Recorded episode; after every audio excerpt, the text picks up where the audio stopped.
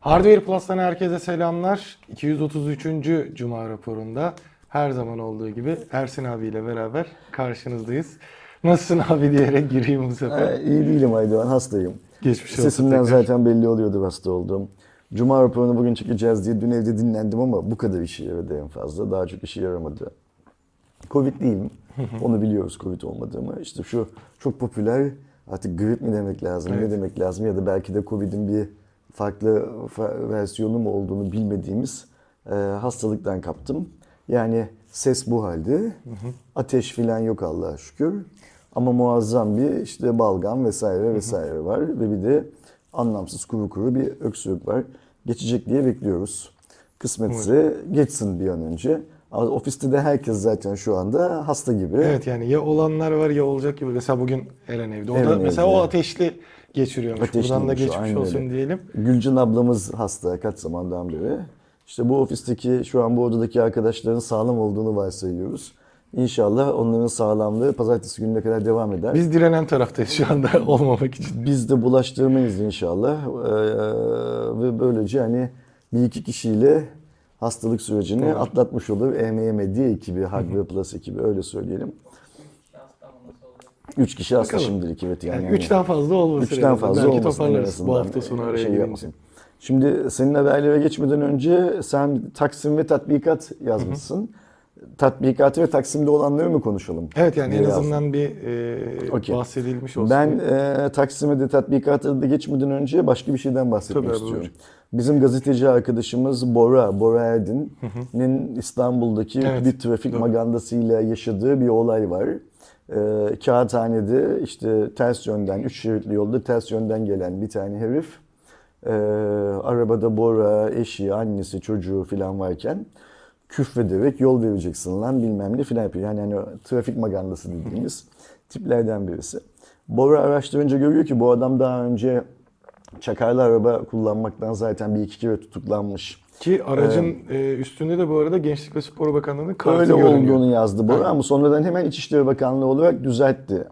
Ee, Gençlik ve Spor Bakanlığı, Gençlik ve Spor Bakanlığı değil yani İçişleri Hı, Bakanlığı'nın anladım. kartı. Ee, işte Kuşadası'nda polisten kaçmış. Polis de aralarında böyle bir yarım saatlik mi ne kovalamacı haberlerde olmuş. Haberlere yani. çıkmış filan. Daha önce iki kere tutuklanmış, arabası bağlanmış filan ve aynı arabayla İstanbul'da o hani köpeklerin kendi işledikleri yerleri mekanı bellemesi gibi bazı yerleri kendine mekan bellemiş ve oralarda e, dişini geçirebildiği insanlara artistlik yapıyor gördüğümüz kadarıyla. İşte en son artistliğini de Bora'ya yapmış sağ olsun. E, Şu anda adam tutuklandı. Yani en azından dün tutuklandı. E, arabası bağlandı ama otomobil daha önce de bağlanmış zaten ve bir şekilde şey yapmış. Bugün Bu arada. İş çok güzel. Milli e, Gençlik ve Spor Bakanlığı bu adamın bizimle hiçbir şeyi yoktur diye açıklama yaptı. İçişleri Bakanlığı'ndan ses seda yok. Evet, işte bir de- bilmem ne bir şey sporları ve federasyonunun İstanbul Şube Başkanı mıymış neymiş. Bir vale şirketi varmış filan. Herifin tipine filan baktığın zaman yani nereden bakıyorsun tipine? Bora'nın çektiği bir video var zaten arkadaşlarımız şu anda o videoyu izliyorlar diye verirsin sen. Tipine baktığın zaman zaten ne menen bir şey olduğunu anlıyorsun adamın. Ee, Adını, arabasının plakasını bile Google'a yazdığın zaman bugüne kadar ne boklar yediği falan Aynen. çıkıyor ortaya. Yani herif şey halk düşmanı tarzında bir adam bana Kesinlikle. soracak olursan. Nedir o halk düşmanından kastım? Kendisinin her şeyi yapmaya hakkı olduğunu düşünen e, ve zorbalıkla e, eline geçirdiğini sandığı bazı güçlerle karşısındaki insanları ezmek için hiç şey yapmayan, tereddüt etmeyen kımıl zararlısının teki büyük Evet. bir ihtimalle. E, umuyoruz ki e, tutukluluk durumu e, kanun neyi gerektiriyorsa o kadar sürer. Yani hani bir şekilde araya hatırlı insanlar bilmem neler filan girip Tabii e, şey olmaz. E, tutukluluk durumu er- gerektiğinden daha erken sonuçlanmaz. Ve yine umuyoruz ki anladığım kadarıyla Bora'nın paylaşımlarından daha konuşmadım. Malum dün hastaydım ben de evde yattığım için. E, mahkemeye de vermiş Bora bu zatı muhteremi. Ben de Bora'ya destek olmak için mahkeme günü orada bulunmak isteyenlerden bir tanesiyim. Ee, Türk toplumunda Aydoğan bu son 20 yıldan beri falan böyle bir eli sopalı zorba dönemi başladı. Yani bu trafikte bunu çok görüyoruz ama bu sadece trafikte değil. Anne babalardan gören çocuklar ilkokul seviyesinde falan da yani bu hani Amerikalıların Amerikalıların bullying dedikleri bizim Türkçe zorba olarak Zorba, çevirdiğimiz şey var ya, terim var ya. e, Türk insanının bir kısmı kendi arkasına aldığı işte siyasi güç, para her neyse hatırı sayılır bazı insanlar filana güvenerek ya da sanki böyle bir desteği varmış gibi. Çünkü mesela şimdi bu Kımıl zararlısının otomobilinden çıkan kartın da sahte olduğu söyleniyor. Evet. Ama bu kart sahteyse de bu herif daha önce iki kere arabası bağlanmış nasıl Aynı yani işler yine bir bitmiş böyle filan filan. sahte kullanım Ya falan. garip filan bir hikaye. Böyle Türkiye'de bu işler şey yapıyor, oluyor.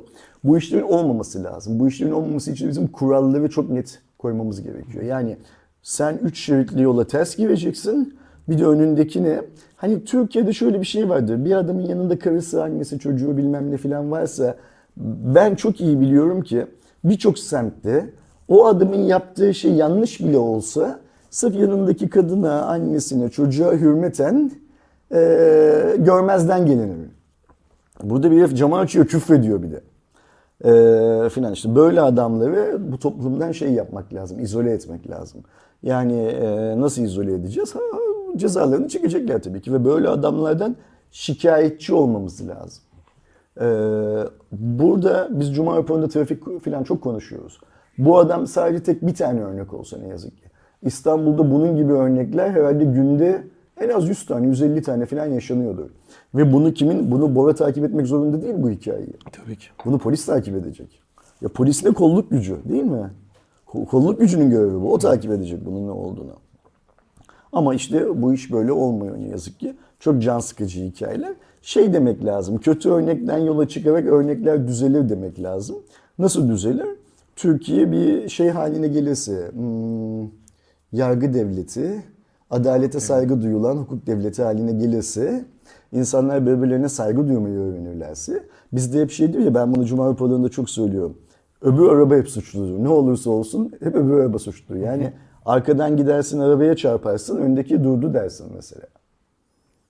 Kendine hiç şey demezsin. Ben niye takip mesafesi yeterince bırakmıyordum? Bilmem ne filan demezsin. Yani eee, o yüzden çok şey bir örnek. Ne derler? Çok üzücü bir örnek.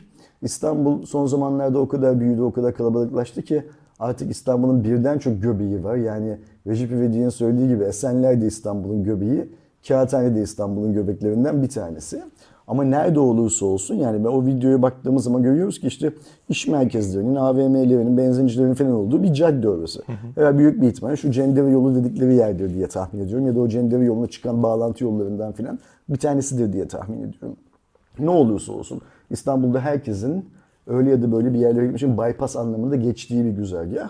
Bora'nın başına geldi. Bora e, o pabucumun kabadayısına şey yapmadı, e, boyun eğmedi. Ve iyi ki de gazeteci olduğu için, evet doğrudur yani Twitter'da bir şey muhabbeti var. Bu adam gazeteci olmasa e, bu iş böyle sonuçlanmazdı filan muhabbeti var ama şunu da unutmamak lazım. Cumhuriyet şu anki iktidarın en sevdiği gazete değil yani. yani onu da unutmamak lazım şey anlamında. E, tabii ki sesini duyurması açısından bir faydası olmuştur. Böyle şeylerde e, gazeteciliğin bir faydası olması da toplumun yararınadır. Yani Bora'nın yerine bu videoyu izleyen bir arkadaşımız olsaydı sineye çekecekken Bora'ya denk düşmesi ve Bora'nın eğer gazeteci olduğu için bu iş böyle sonuçlandıysa burada sonuca bakmak lazım. Yani biraz şey olmak lazım. Bu tarz konularda makyavelist olmak lazım biraz. Ee, sonuca nasıl gidersek gidelim e, bizim için şeydir, iyidir diye bakmak lazım. Ve işte o öyle olmasaydı bu böyle olmasaydı girmemek lazım. Çünkü niye? Bu adamın sicili zaten çok kötü. Yani başka bir, çok uzak değil. Şuradan 300-400 kilometre Edirne'den çıktığımız gideceğimiz başka bir ülkede olsa bu herife değil araba kullanmak, araba tamir ettirmezler Bir de zaten ihtimalle. Trafikten men şey olan araç nasıl trafikte? Aynen öyle. Yok şeyi de men ederler büyük bir ihtimalle. Herifi de men ederler Tabii. büyük bir ihtimalle bir süreliğine. Yani biz de böyle cezalar görmüyoruz ya. Sadece iki, ikinci kez ehliyetini alkolden kaptıranlara falan uygulanıyor da e, başlı başına bir problem. Umalım ki bu, bu tarz problemlerin çözümü konusunda Bora'nın yaşadığı şeyler pozitif örnek olsun. Ve bu anlamda hem İstanbul hem Türkiye trafiği zorbalıklardan kurtulacaksa biz bunu e, başlat, başlattığı şeyle ne derler e, sivil direnişle bunun başladığını bundan 10 yıl sonra 20 yıl sonra insanlara anlatalım. Yani İstanbul trafiği o kadar kanunsuz, o kadar kuralsız bir hale dönmüştü ki 10 metre yol gittiğiniz zaman bile sağınızdan solunuzdan 5 tane nereye gittikleri, hangi tabakhaneye bok yetiştirdikleri belli olmayan çakarlı araba geçiyordu ki kimse birbirine yol vermiyordu. İnsanlar şey yapmadan, sinyal vermeden şerit değiştirmeyi, sağa sola dönüşlerde 3. 4. 5. sıraları yapmayı kendilerini o kadar kanıksamışlardı ki bu olay oldu ve bundan sonra işte son 20 yıldır görmediğimiz şekilde bir tane İstanbul valisi göreve geldi ve bu olayları çözdü diye anlatalım gelecekte inşallah. Çünkü şunu çok net biliyoruz değil mi? İstanbul valisi istese bu olayların hiçbirisi olmaz. Yani. Yani valinin iki dudağının arasında. Ben bunu daha önce de Cuma raporunda söyledim. Vali, geçmişte nasıl başka bir vali ben İstanbul'da kapkaç olaylarını bitireceğim dedi ve gerçekten bir ay içerisinde o kapkaç olayları bitti bir şekilde. Bir yeni vali, şu anki valimize dese ki ben bu çakarlı araba terörünü ve genel anlamda trafik terörünü İstanbul'da bitireceğim dese 10 güne 15 güne biter bu terör. Bence. Hepsi biter. Yani sadece bu oranda küfür etmek, insanların üstüne yürümek, ters yönden gelmek filan değil. Emniyet şeridini usulsüz kullanmak, sinyal vermeden şerit değiştirmek, işte üçüncü, beşinci, yedinci ek şeritleri yapmak falan. Hepsi biter bunun değil mi? Yeter ki bizim cici valimiz şey yapsın. Ya bu ya da bundan sonraki herhangi bir valimiz e, bu konuyla ilgilensin. Ee, istiyorsan tatbikatla başlayalım. Ondan sonra Taksim'e gelelim. Sonra da konulara girelim. Ne oldu Tabii. tatbikatta? Sana SMS falan geldi mi? Ee, yani çok geç geldi. Zaten işte işin şeyi tarafı o. Biliyorsun zaten geçen hafta konuşmuştuk. Cuma günü e, 18.45'te bir tatbikat yapılacaktı. Cumartesi. Cumartesi, Cumartesi günü müydü? Doğru. E, cumartesi günü. E, tatbikat başladığında bizim evin yakınında bir cami var. Onun e, hoparlörlerinden şey anons yapılmaya başlandı. Ama biz o sırada hani televizyon falan izlemiyorduk. O yüzden e, televizyonlarda da büyük ihtimalle aynı anda başlamıştır. Orada problem değil ama en çok işte e, vurgulanan bütün telefonlarda gelecek bildirimde benim yaklaşık 6-7 dakika sonra geldi. E, işte Twitter'dan ya da arkadaşlarımdan gördüğümde yarım saat sonra gelenler var vesaire. Hani herkes de şeyi diyor. O sırada işte ben evde televizyon izlemiyorken bir şey olsa falan filan hani öğrenmem gereken bir durum olsa büyük ihtimalle ben zaten göçük altındaydım. Biz adadaydık. Üç kişiydik evde. Bir kişiye e, sadece yazılı uyarı geldi. Geri kalan iki kişiye hiçbir şey gelmedi. Hala da gelmedi. Yani üzerinden bir hafta geçti. Hala da herhangi bir şey gelmedi. Camiden yapılan anonsu biz de duyduk. Televizyona çıktı. Televizyonda da herhangi bir şey olmadı. Televizyonda da TV Plus uygulaması üstünden bir şey izliyorduk. Orada da herhangi bir şey olmadı. Ya bir şey diyeyim TV Plus'ın Turkcell TV Plus'ın kendi içindeki filmlerden bir tanesini izliyorduk. Orada da herhangi bir şey olmadı. E, Daha çok tatbikat yapmamız gerekiyor demek ki. Evet, yani, burada da en azından hani şey diye düşünülmesin işte beceremediler vesaire gibi durum Yok öyle düşünüyorsun. AFAD da burada beceremediler ama Ya tabii zaten ama hataları görme imkanı tatbikatın amacı zaten Aynen. bu. Yani hani e, bunu becerememiş olmak çok büyük bir sorun değil. Sen bunları beceremeye beceremeye becermeyi öğreneceksin Aynen. bir şekilde. Ve becermeyi öğrendiğin zaman da ihtiyaç halinde eğer bir kişinin hayatını kurtarabiliyorsan bu yöntemle oh ne güzel diyeceksin. Yani e, demek ki neymiş buradan şu sonucu çıkartmak lazım. E, bugüne kadar çok daha fazla tatbikatın yapılması gerekiyormuş ki bu anlamda. Evet. Olur ya yarın şu anda Büyük İstanbul depremi olursa o beklenen deprem demek ki hazırlıksız bu konuda. Evet. Ben buradan bunu çıkartıyorum. Bu arada şeyi bilmiyorum AFAD yetkilileri falan ne açıklama yaptı hiç takip etmedim. Yani herhangi bir şey söylediler mi? Ben de hiç Görmedim, gelmedim yani. dikkatimi çekmedi.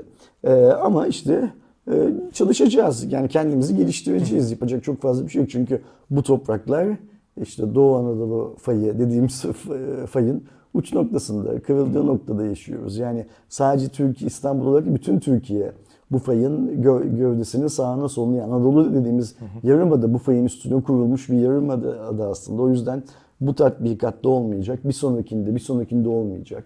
Neyi yanlış yaptıklarını arayıp bulacaklar. Doğrusunu yapacaklar. Yani senin söylediğin gibi hiç gelmemesiyle 5 dakika sonra gelmesi arasında bir fark yok aslında. Tabii. Sen göçüğüne Mesela Doğuş'a gelmiş. Doğuş evde Ümraniye'de tekti. Doğuş'a gelmiş. Ama televizyon yayınından geldi. Yani şeyden e, film izlemiyordum. Kanal açıktı. Hmm, kanaldan geldi. yani. Telefonuna geldi mi? Yok telefonu kapadım. Ha anladım. Yani o şey hani aynı anda şey Telefonlarda hadi şey de önemli. O uyarılar açık mı? Normalde telefonlarda varsayılan olarak açık oluyor ama hani kapatmış olanlar da oluyor. Önceden bu şeyde çok kapatan oldu. Bir kere yine AFAD'dan mıydı? gelen Yanlış şey gelen bir bildirim vardı. O tür bir şey Orada herkes- yalancı çobanla şey hikayesi yani hani kurt geldi muhabbeti falan gibi ama şimdi yaşadığımız coğrafyanın gereklilikleri düşündüğü zaman kapatma hakkımız bence e, sadece deprem te- için de değil zaten. Teorik olarak acil var tabii ki. Benim için. telefonum canım isterse kapatırım filan da işte, bu senin iyiliğin için düşünülmüş bir şey. Ve e, bu tatbikatlar devam etmek zorunda. Ne zamana kadar devam etmek zorunda? En doğru, en e, insan hayatını En kurtaracak, en hızlı çözüm o ya da bu şekilde bulununcaya kadar. E şimdi bunu dünyanın farklı ülkelerinde farklı afet benzeri oluşumlar yapıyorlarsa o zaman AFAD'ın da yapıyor olması lazım. Yani böyle hani 100 tane tatbikatı da gerek olmadan hemen bir ikinci de falan bu işi paketleyip biz bunu çözdük demeleri lazım. Öz eleştiri de yapmaları lazım. Şurada şöyle bir hatamız varmış, burada böyle bir hata varmış. Suçu da kimseye atmadan Türk halkını bil- bil- bilgilendirmeleri lazım. İşte sonuçta nedir? AFAD dediğimizde kamunun e, insanların hayatını kolaylaştırmak amacıyla oluşturduğu kurumlardan bir tanesidir. Yani nedir? AFAD'daki yapılan harcamaların vesaire vesaire parasını da sen, ben, bu videoyu izleyenler, seni seven, sevmeyen, beni seven, sevmeyen, aynı partiye, farklı partiye, aynı Allah'a, başka Allah'a inanan herkes kendi cebinden Tabii. Ya otomatik zaten, olarak veriyor. O yüzden e, AFAD bu hizmeti vermek zorunda. Mesela tatbikattan sonra işte haber sitelerine, gazetelere falan baktım, gazetelerin sitelerine. Yine klasik şey durum var işte tüm Türkiye'de gerçekleşti deyip hani belli başlı yerde zaten hazırlıklı bir şekilde işte kameralar O getiriyormuş. geçen hafta da konuşuyoruz. Hürriyet gazeteciliği yani yeni dönem Türkiye'sinin gazeteciliği. Hani orada o. hiçbirinde de hani Hiçbirisinin geçkiden kalkıp olmuş şey falan deme filan şansı yok değil. zaten. Bizim şu yayında söylediğimiz gibi bu iş olmadı burada çuvallandı filan deme şansı yok. Niye şansı yok? Çünkü e, patronları o gazeteleri e, kamu bankalarından aldıkları ve ödemedikleri kredilerle satın aldılar. Bu şartlar altında o adamların herhangi birisinin e, halkı bilinçlendirmek adına herhangi bir şey söyleyebileceğini düşünmek mümkün mü? Tabii. O yüzden geçelim onu. Yani bu konvansiyonel medya dediğimiz televizyon, gazete, mazete filan. Bunlar şeylerini ne derler ömür hayatlarını tamamladılar çoktan. Yani hani ne yazık ki Türkiye'nin çok büyük değerleri olan Hürriyet gibi, Sabah gibi, Milliyet filan gibi gazeteler hiç kimsenin okumadığı, hiç kimsenin ne söylendiğini dikkate almadığı, kendi kendilerini çalıp kendi kendilerini oynayan yayınlar haline geldiler.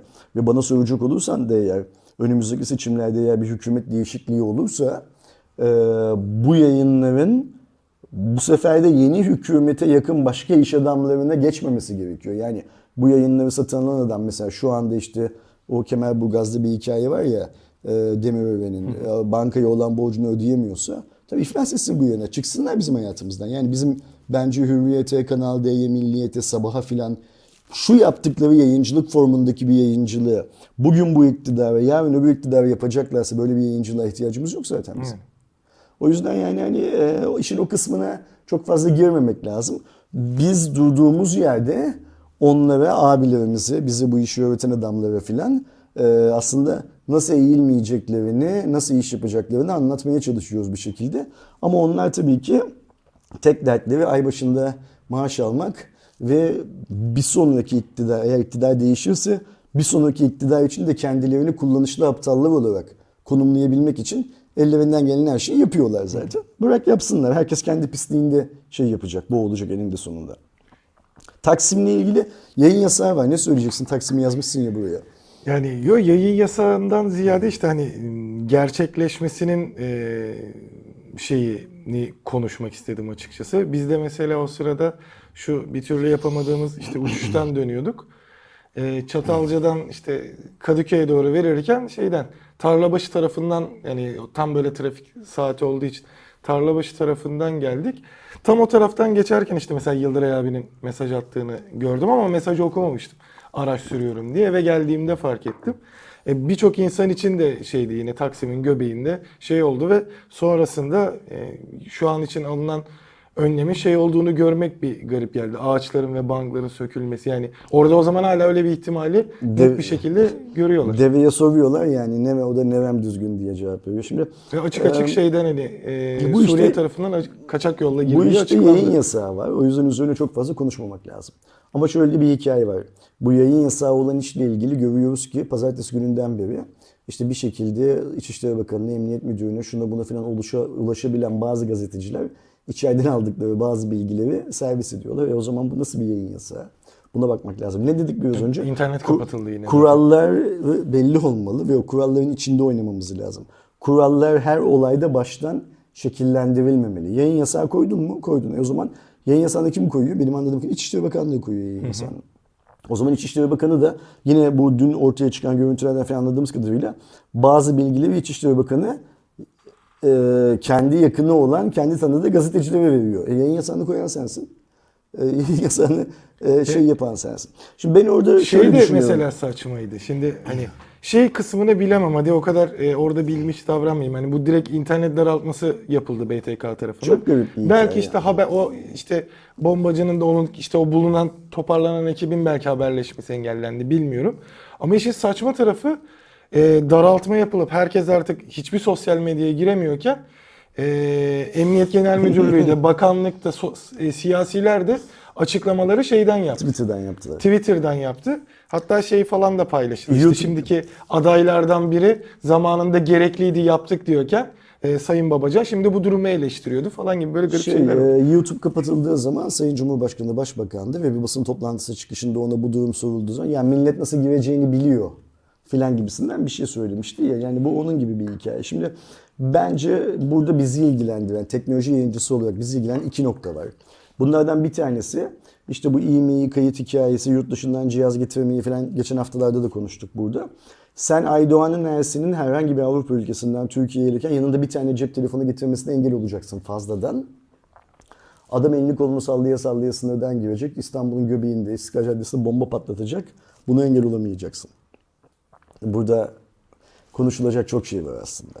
Ee, biz bu programda e, işte adına düzensiz göçmen de, sığınmacı da ne dersen de bunun çok şey olduğunu, e, ne derler, riskli bir durum olduğunu dile getirdik diye yorumlarda acayip küfür yediğimizi hatırlıyorum. Hepsini benlediğim için temizliyorum kanalı kendimce. Biz burada ne zaman Cumhuriyet, Atatürk bilmem ne filan desek hemen üşüyenler var ya onları da olduğu gibi şey yapıyorum, benliyorum. Böylece kendi kapımızın önünü en azından temiz tutmaya çalışıyorum. Ee, eğer bir gün hükümet değişirse bu benlediğim arkadaşların tamamının benlerini açacağım. Çünkü o zaman hükümet değişmesine rağmen onlar bizim en azından benim yine muhalefette olduğumu görecekler ve belki de muhalefet onlar olacağı için o akıllarıyla beni kendilerinden filan zannedecekler ve o zaman alkışlayacaklar. Ama şeyin farkında olmayacaklar. Ne, ne yaptıklarının farkında olmayacaklar. Neyse geçelim o hikayeyi. Ee, çok garip bir e, sistematik çıkıyor karşımıza. Yani kuralsızlığın kural olduğu, biraz önce Bora'nın olayında konuştuğumuz şehir magandalarının bir başka formu çıkıyor.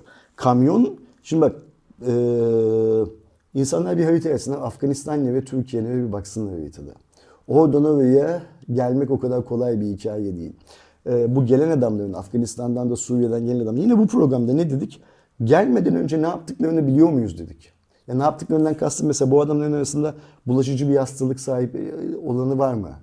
Ki gelenlerin büyük kısmı Covid döneminde geldi. Bunu unutmamak lazım. Bulaşıcı hastalıktan kastım Covid değil. Başka başka mesela bizim Türkiye coğrafyasında sıfırladığımız hastalıklar ne oranda var?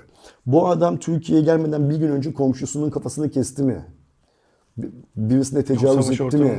Aynen öyle yani? Her ikisi de. E, Suriye'den gelen de Afganistan'dan gelen de bir devrik düzeninin içinden geliyor. Bunları bilmiyoruz ve biz bu adamları misafirperveriz diye e, Avrupa topluluğunun bize vereceği paraya e, şey yaparak ihtiyacımız olduğu için tampon bölge olarak kendimizi ilan edip aman e, Edirne'den Nineve'ye geçirmeyeceğiz formülü aldık. Ve şimdi o hurmalar şey yapıyor, canımızı sıkıyor. Ee, inşallah devamı gelmesin. Söylenecek başka bir hikaye yok bununla ilgili. Teknolojik anlamda dikkat etmemiz gereken tek şey şu, yine aynısını söyleyelim. Sen yanında bir cep telefonu getirirken bunu engellemek için öyle kanunlar, böyle kanunlar çıkartan devlet o adamın sınırdan kaçak girmesine büyük bir ihtimalle TNT Türkiye'de bakkaldan alabileceğin bir şey değil. Gelirken yanında TNT getirmesine, bunu İstanbul'un göbeği Taksim'e kadar taşıyıp orada patlatmasına, patlattıktan sonra kaçıp gitmesine filan da izin verdi. Ha tabii ki ben o şeylere çok katılmıyorum ya işte bunun gelirken giderkenki görüntüleri yeterince yok filan hikayeler. Çünkü şöyle bir şey var. Bence emniyetinin de her türlü bilgi vardır. Ve onlar şimdi cross check de yaparak yani kadının verdiği ifadelerde, bombacının, teröristin verdiği ifadelerde de kendi kendini doğrulatarak yere geldiğinde ona yanlış söylediği bir şeyin videosunu, yalan söylediği bir şeyin videosunu izleterek falan onu da çözmeye çalışıyorlardı bir şeyde bir şekilde. E zaten Haberler. hani e, sonuçta işte istihbarat işte bakanlık vesaire nezdinde elde şey oluyor. Hatta galiba yine e, işte Süleyman Soylu yaptığı açıklamada hani ya da başka biri miydi hatırlamıyorum. E, şimdiye kadar hani fazlasıyla engellenen durumlar da oldu diye. E, Zaten işte işin birazcık görevi İkinci nokta da şu. Bir telefon çıktı ortaya biliyorsun. Diyarbakır bir siyasi partinin gençlik kurulu başkanı mı ne? Şu oradan da alınması gereken dersler var bak Erdoğan. İğmeye çakılmış telefonlarla neler olabiliyor? Bu örnek iğmeye çakılmış bir örnek değil ama ayrıca bizim yine hem bu yayınlarda hem sizin görüşünüz videolarında çok üstünü çizdiğimiz şu benim son zamanlarda çok konuştuğum bayi terörü dediğimiz GSM şirketleri. Yani düşünsene Güneydoğu'da bir tane politikacının şu an geldiğimiz noktada açıklanan şey bu. Bir tane politikacının adına bir hat çıkartılıyor değil mi? bu adamcağızın yani şu anki bir doğru olarak bildiğimiz şey bu. Ve bu hatla bu kadın, bu terörist tüm konuştuğu şey yapıyor, anlaşılıyor teknik takip sırasında. Adam tutuklanıyor. Galiba valilikte bir açıklama yaptı. Niye valilik açıklama yaptı bilmiyorum. Benim aklım kesmiyor. Yani bir siyasi partiyle ilgili e, olan bir hikayede valilik niye açıklama yapar bilmiyorum çok az. Ama önemli olan şey şu. Türkiye'de e, telekom operatörlerinin bayilik sistemi de çürümüş bir durumda. Bu aldığınız spam SMS'lerin, izinsiz aramaların, sizi kandırmaya çalışan internetinizin taahhüt süresi bitti filan diye aramaların tamamının parasını vatandaş olarak biz veriyoruz. Nasıl veriyoruz? Turkcell'e, Türk Telekom'a ve Süper Online'e, şeye, Vodafone'a fatura ödeyerek, onların abonesi olarak biz süspanse ediyoruz bunu. Kaynağı biz yaratıyoruz. Orada muazzam bir bayi terör var. Şimdi bak mesela bu politikacının böyle bir hat almadığı, o hattın kendisinin adına yasa dışı yollardan çıkartıldığını anlıyoruz ya. E, şeyi bilmiyoruz hiçbirimiz şu anda. O işlemi kim yaptı orada?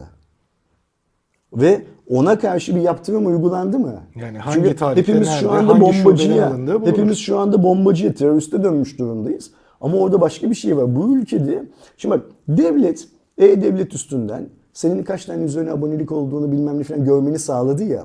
Ama şu an geldiğimiz durumda şu var Aydoğan.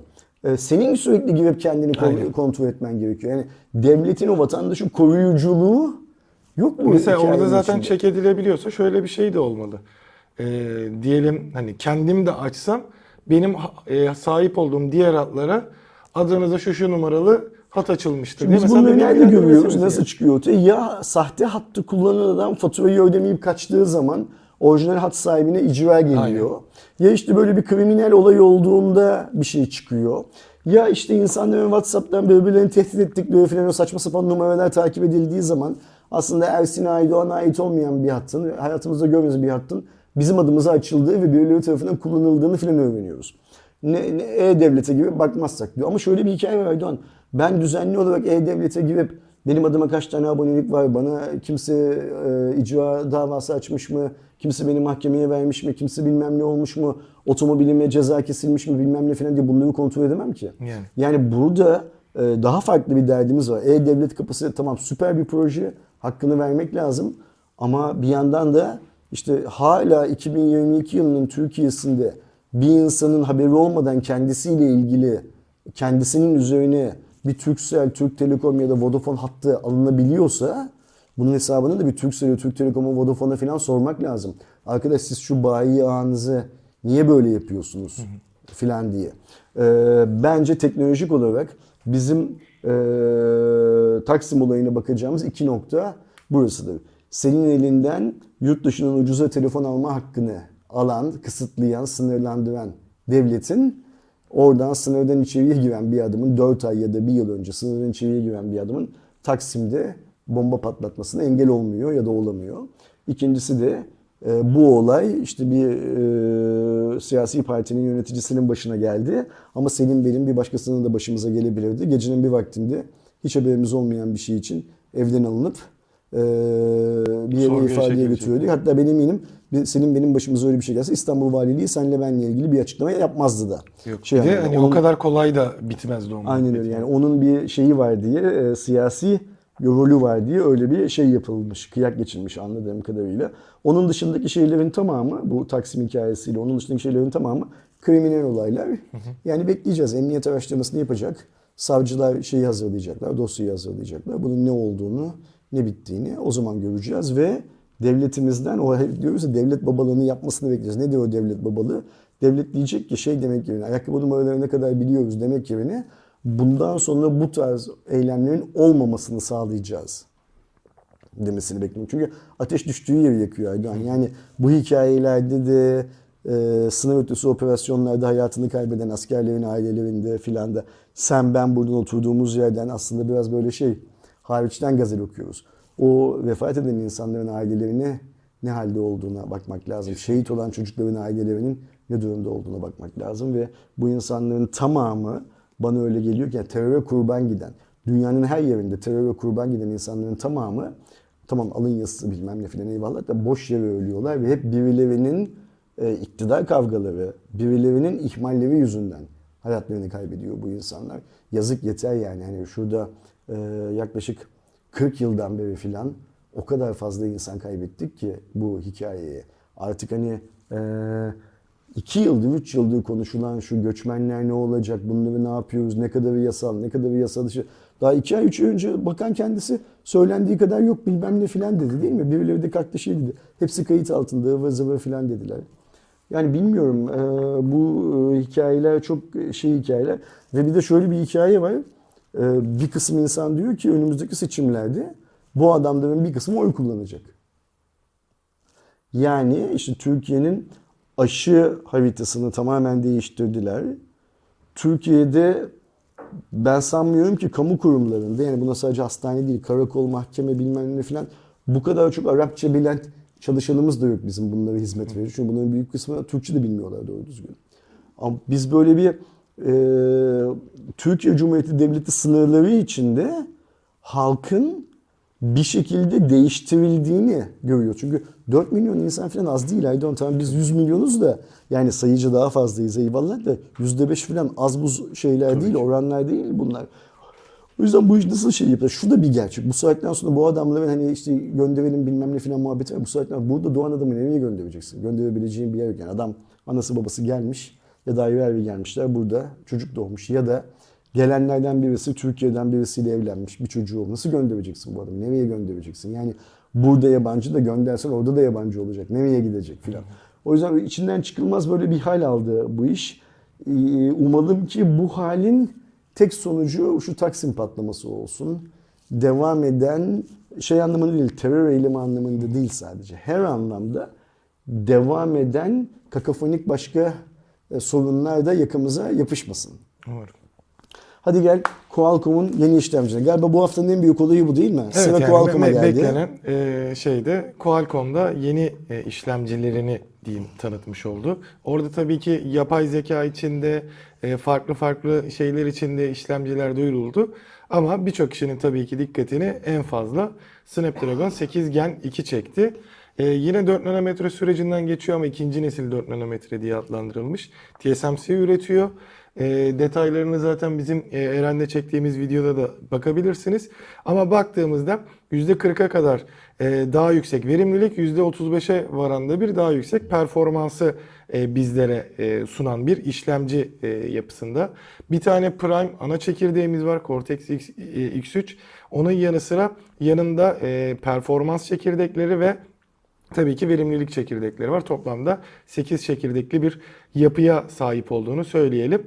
E, bu açıdan baktığımızda hani güçte bir artırım var. Hatta şu anda ortaya çıkan şeylerden e, biri de e, Ice Universe yine paylaştı. Galiba 8 e, Gen 2'nin böyle bir overclock hızarttırılmış versiyonu da Samsung'a özel olacak gibi e, görünüyor. Onu da söylemiş olalım. Lansmanın bir evinde zaten Qualcomm bu teknolojiyi geliştirirken Samsung'la çok yakın çalıştığını şey yaptı. E, yani onure etti On- Samsung'u. Onlara bir şekilde. ürettirmedi bu sefer ama böyle bir e, işbirliği de e, bahsediliyor.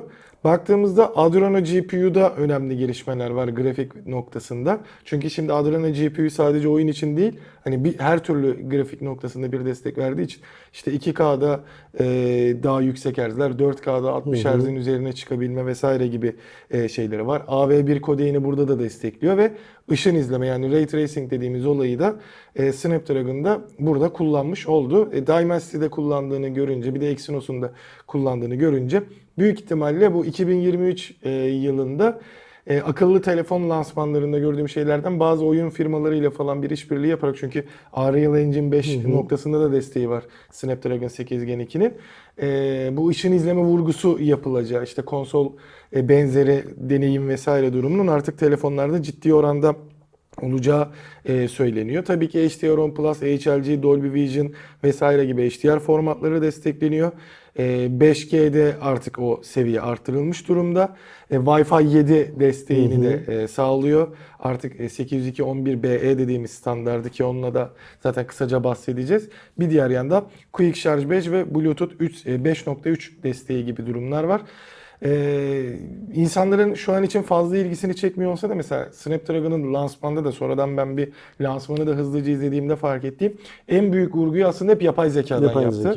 Yapay zeka özelliklerinin gelişmiş İnsanların olduğunu. dikkati şey dikkatini çekmemesi, yapay zekanın dikkatlerini çekmesinin esas nedeni şu. Cep telefonu sektörü henüz yapay zekaya Evet. hazır değil. Şu an Yani- işte işlemci tarafı hazırlanıyor. Aynen öyle. Yani e, Qualcomm her ne kadar yapay zekaya vurgu yapsa da biz büyük bir ihtimalle 2023 yılında gerçek anlamda yapay zeka destekleyen herhangi bir telefon görmeyeceğiz. Yani bu yeni Snapdragon işlemcinin yapay zeka özelliğini kullanan, aktif olarak kullanan herhangi bir cihaz Yani görmeyeceğiz. büyük ihtimalle burada ne olur? İşte fotoğraf kabiliyetinde de şu yapay zekanın avantajı olacağı için onları görebiliriz ki fotoğraf demişken bu arada basın bülteninde dahi işte şeyler hep açıklanır. E, işlemciler hepsi açıklar. İşte şu şu kadar megapikselde şöyle bir dizilimde falan destek veririz diye. İşte e, farklı farklı şeyler vardı. Hatta 8K'da HDR desteği vesaire var Snapdragon'da ama vurguladığı şey 200 megapiksel desteğini Samsung HP3 Aynen. sensörü de yani aslında 200 megapiksellik sensörü şu anda işte Motorola'da kullandı. E, Xiaomi de Xiaomi'de kullandı. kullandı ama onlar HP1'i kullandılar. HP3 e, S23 Ultra'da göreceğimiz sensör olacak. Buna direkt destek verdiğini, bunu en iyi şekilde kullanan işlemci olacağı İşte vurgusu da yapıldı. Bütün lansman boyunca Samsung'un bir şekilde sırtı sıvazlandı. Evet. Ee, ve diğer şirketler de benim gördüğüm kadarıyla Vivo, Xiaomi falan gibi şirketler de işte biz de kullanacağız, biz de kullanacağız filan gibi Oppo Bültenler falan gibi vesaire. şirketler de sosyal medya şeyleri yaparak, paylaşımları yaparak e, Qualcomm'un e, hala e, vazgeçemeyeceği partnerlerinden olduklarını insanlara anlatmaya çalıştılar. Ben bu Samsung ilgisinin nereden kaynaklandığını Qualcomm'un çok şey yapmıyorum. Ne derler? Tahmin edemiyorum, çıkartamıyorum. E bana yani. tek şey şu an için şey geldi hani e, TSMC'ye kaydığı için orada böyle bir özür mahiyetinde hani hala bizim en Şimdi Samsung'un S, S seviyesinde Qualcomm işlemci kullanacağını varsayarsak Samsung'un siparişlerinin sayısı artacak. Evet. Qualcomm'a. Büyük ihtimalle bu arada buradan da zaten bu vurgularından işte sunumdan falan anladığımız daha önce Ersin abiyle konuştuğumuz gibi büyük ihtimalle bu sene bütün dünyada e, Snapdragon'lı S ailesi göreceğiz durumu için şu an öyle görünüyor yani. Ama Samsung da S ailesini çok satamıyor artık eskiden sattığı kadar. O yüzden yani ne kadar yüksek sipariş geçerse gitsin şey yapmayacak. Qualcomm için bence Çinliler kadar önemli bir müşteri haline gelemeyecek Samsung. Ama bu lansmanın tamamındaki Samsung vurgusu gerçekten çok garip. Yani biz işlemciyi Samsung'la geliştirdik. İşlemcinin kamera tarafındaki işlevi Samsung'un yeni lens şeyinde en iyi sonucu verecek bilmem ne filan filan hikayesinin böyle sanki Qualcomm Mediatek tarafına kalan, kayan Çinlilere böyle biraz aba altından sopa gösteriyor gibi hissettirdi bana. Bakalım bunu önümüzdeki yılın ilk aylarında hemen şey yaparız. Ama ben Görürüz şey zaten. diyeyim bu arada hatta bunu Eren'le de konuştuk. Hani heyecanlandırmak ya da hani izlediğinde aa şunu düzeltmişler bu gelişmiş vesaire e, diyeceğimiz noktada yani 8 Gen 2'nin işte yeni standartları desteklemek ve haliyle tabii ki daha güçlenmek noktasında şey yok sadece verimliliğini merak ediyorum. Çünkü e, 8 Plus Gen 1'in verimliliği de iyiydi. Burada tabii ki bir de ısı konusu merak edilecek. Ama ben onda hani yine TSMC üzerinden gittikleri için e, çok büyük bir problem olacağını sanmıyorum. Ama tabii ki ürünler çıktığında görmek lazım. İşte Ocak ayı ile beraber hem CES'te hem işte Xiaomi kanadında Mobil Dünya Kongresi'nde falan birçok örneğini göreceğiz tabii ki e, bu ürünlerde ama ben mesela bu 2023 sanki birazcık daha artık e, İbre'nin Dynasty'ye döneceği yılmış gibi İşte hissediyorum. geçen hafta da konuştuk Aydan bunu. Kaç tane ürünün o cihazı, kaç tane telefonun o işlemciyi kullanacağıyla, kaç çeşit markanın, kaç çeşit modelinde o işlemciyi kullanacağıyla alakalı bu. Eğer sayı artarsa e, Qualcomm'un artık ortaya daha iyi bir şeyler koymasının zamanı geldi demektir. Onu da göreceğiz. Ben bu yıl MVC'nin yani şundan 2 ay sonra, 3 ay sonra gideceğimiz İspanya'daki Mobile World Congress fuarının bu anlamda çok şey olacağını, doyurucu olacağını düşünüyorum. Hayırlısı diyelim. Ha şöyle bir hikaye var. Arkadaşlar diyecekler ki biz bu dolar kuruyla ne olursa olsun bunları alamayacağız diyecekler. O da işin bizi bağlayan bir yanı, Qualcomm'u, Mediatek'i, Samsung'u Evet. falan bağlayan bir yanı değil ne yazık ki. Ona sadece bizim gücümüz yeter. Başkasının gücü yetmez onu düzeltmeye. Kesinlikle. Bir diğer yandan e, yine bir teknoloji firmasıyla e, taksici çekişmesinin ortasında kaldık. Bundan yıllar önce Uber muhabbeti vardı. Şimdi de e, Martı'yla taksiciler odasının bir şeyi var. Nedir durum? Aslında Martı'da özellikle kullananlar vesaire varsa fark etmiştir. Martı Tek diye bir kısım geldi. Bu da aslında birazcık e, carpooling dediğimiz e, ortaklaşa sürüş denebilir, işte sürüş paylaşımı denebilir. Nasıl oluyor? Aslında örneğin ben her gün e, Kadıköy'den e, Kavacık'a gelip gidiyorum. Altımda araba olduğunda diyorum ki e, Martı hesabından ben her gün bu yolu gidiyorum. O yolu gitmek isteyen biri de diyor ki ben sana şu kadar TL veririm. Hani beraber gidelim. Hem işte trafik çözümü için olur. hem enerji verimliliği vesaire gibi noktada bir sistemi var. E, taksiciler odası bununla alakalı tek araçla gidelim diye geçen bu sistemde e, gidip bu uygulamayı korsan taksiciliğin işte legal versiyonu gibi göründüğünü ve resmi kurumlara başvuru yapıldığını e, söylemişti. Tamam bu taksici odasının hakkı. Böyle bir bu başvuruda bulunabilir. Ya bunun üzerine de işte CEO Oğuz Alper Öktem ise Twitter'dan Bunun üzerine değil. İstanbul'un bazı noktalarında taksicilerin e, martı skuterlerini kullanan insanların üzerine arabalarını sürmeleri nedeniyle. anladım. Yoksa taksiciler odası bu baş sen de yaparsın bu başvuruyu. Ben de yaparım. Yani ayrıca taksiciler odası tamam bu adamı sevmiyoruz. Taksiciler İstanbul Taksiciler Esnaf Odası Başkanı'nı sevmiyoruz filan da e, bunlar yapacaklar böyle bir başvuruyu. Sen ben yapacak değiliz. O onların meslek odası ve kendilerince e, kendi meslek sahiplerine, meslek erbaplarına sahip çıkacaklar tabii ki. Bizim onlardan beklentimiz adam gibi hizmet almak. Yani para verdiğimiz zaman adam gibi hizmet almak aslında. Adam gibiden kastım ne? Dolandırılmamak, kazıklanmamak, taksi bulabilmek, yolculuk yapabilmek, temiz İsim arabada, temiz kalmadı. arabada seyahat edebilmek, taksici dırdırına maruz kalmamak şey boyunca, seyahat boyunca bilmem ne filan filan gibi beklentilerimiz var. Ama tabii ki bu adam da yani İstanbul Taksiciler Odası Esnaf Odası Başkanı da gidecek yasal başvurularını yapacak. Bu adam yasal başvurularını yaptı diye ben kimsenin bu adama kızdığını sanmıyorum. Buradaki olay Martı'nın CEO'sunun yaptığı çıkışın nedeni sanırım scooterları kullananları bazı taksicilerin İstanbul'un bazı bölgelerindeki bazı taksicilerin O yine arabaları muhabbetine üz- üzerine şey ya sürmesinden şey yapıyor. Bu baştan sona bir kayıkçı kavgasını andırıyor bence. Ee, yani büyük bir ihtimalle biz bu Martin'in CEO'sunu daha önce de yine bir videosuyla şey yapmıştık değil mi? Ee, böyle çok affa taffa yaptığı bir video vardı zamanında da. Şimdi Onunla şey yapmıştı. Ya So- bir de şey diye bahsediyor olmuştu. zaten, Ve bu e, adamsa videoda. bu Martı'yı yapan vay halimize filan gibi bir şeyler olmuştu. Benim gördüğüm kadarıyla bu e, genç arkadaşımız yakında bir tane İstanbul Taksiciler Esnaf Odası Başkan adayı açıklar kendince. Ondan sonra da milletvekilliğine adaylığını koyar zaten. Artık Türkiye'nin Ulaştırma Bakanı mı olacak? Buna ne söz verildiyse, ne yapılacaksa e, bunu da şey olursa bir sonraki seçimden sonra eğer iktidar değişmezse bu arkadaşı da şeyde görürüz. Mecliste görürüz. Zaten o yaptığı videoların, paylaştığı videoların her ikisinin birinde biz bir teknoloji şirketi. Türkiye'de teknoloji şirketi olmak ne kadar önemli. Herkes biz bir teknoloji şirketiyiz diyor. App yapan da.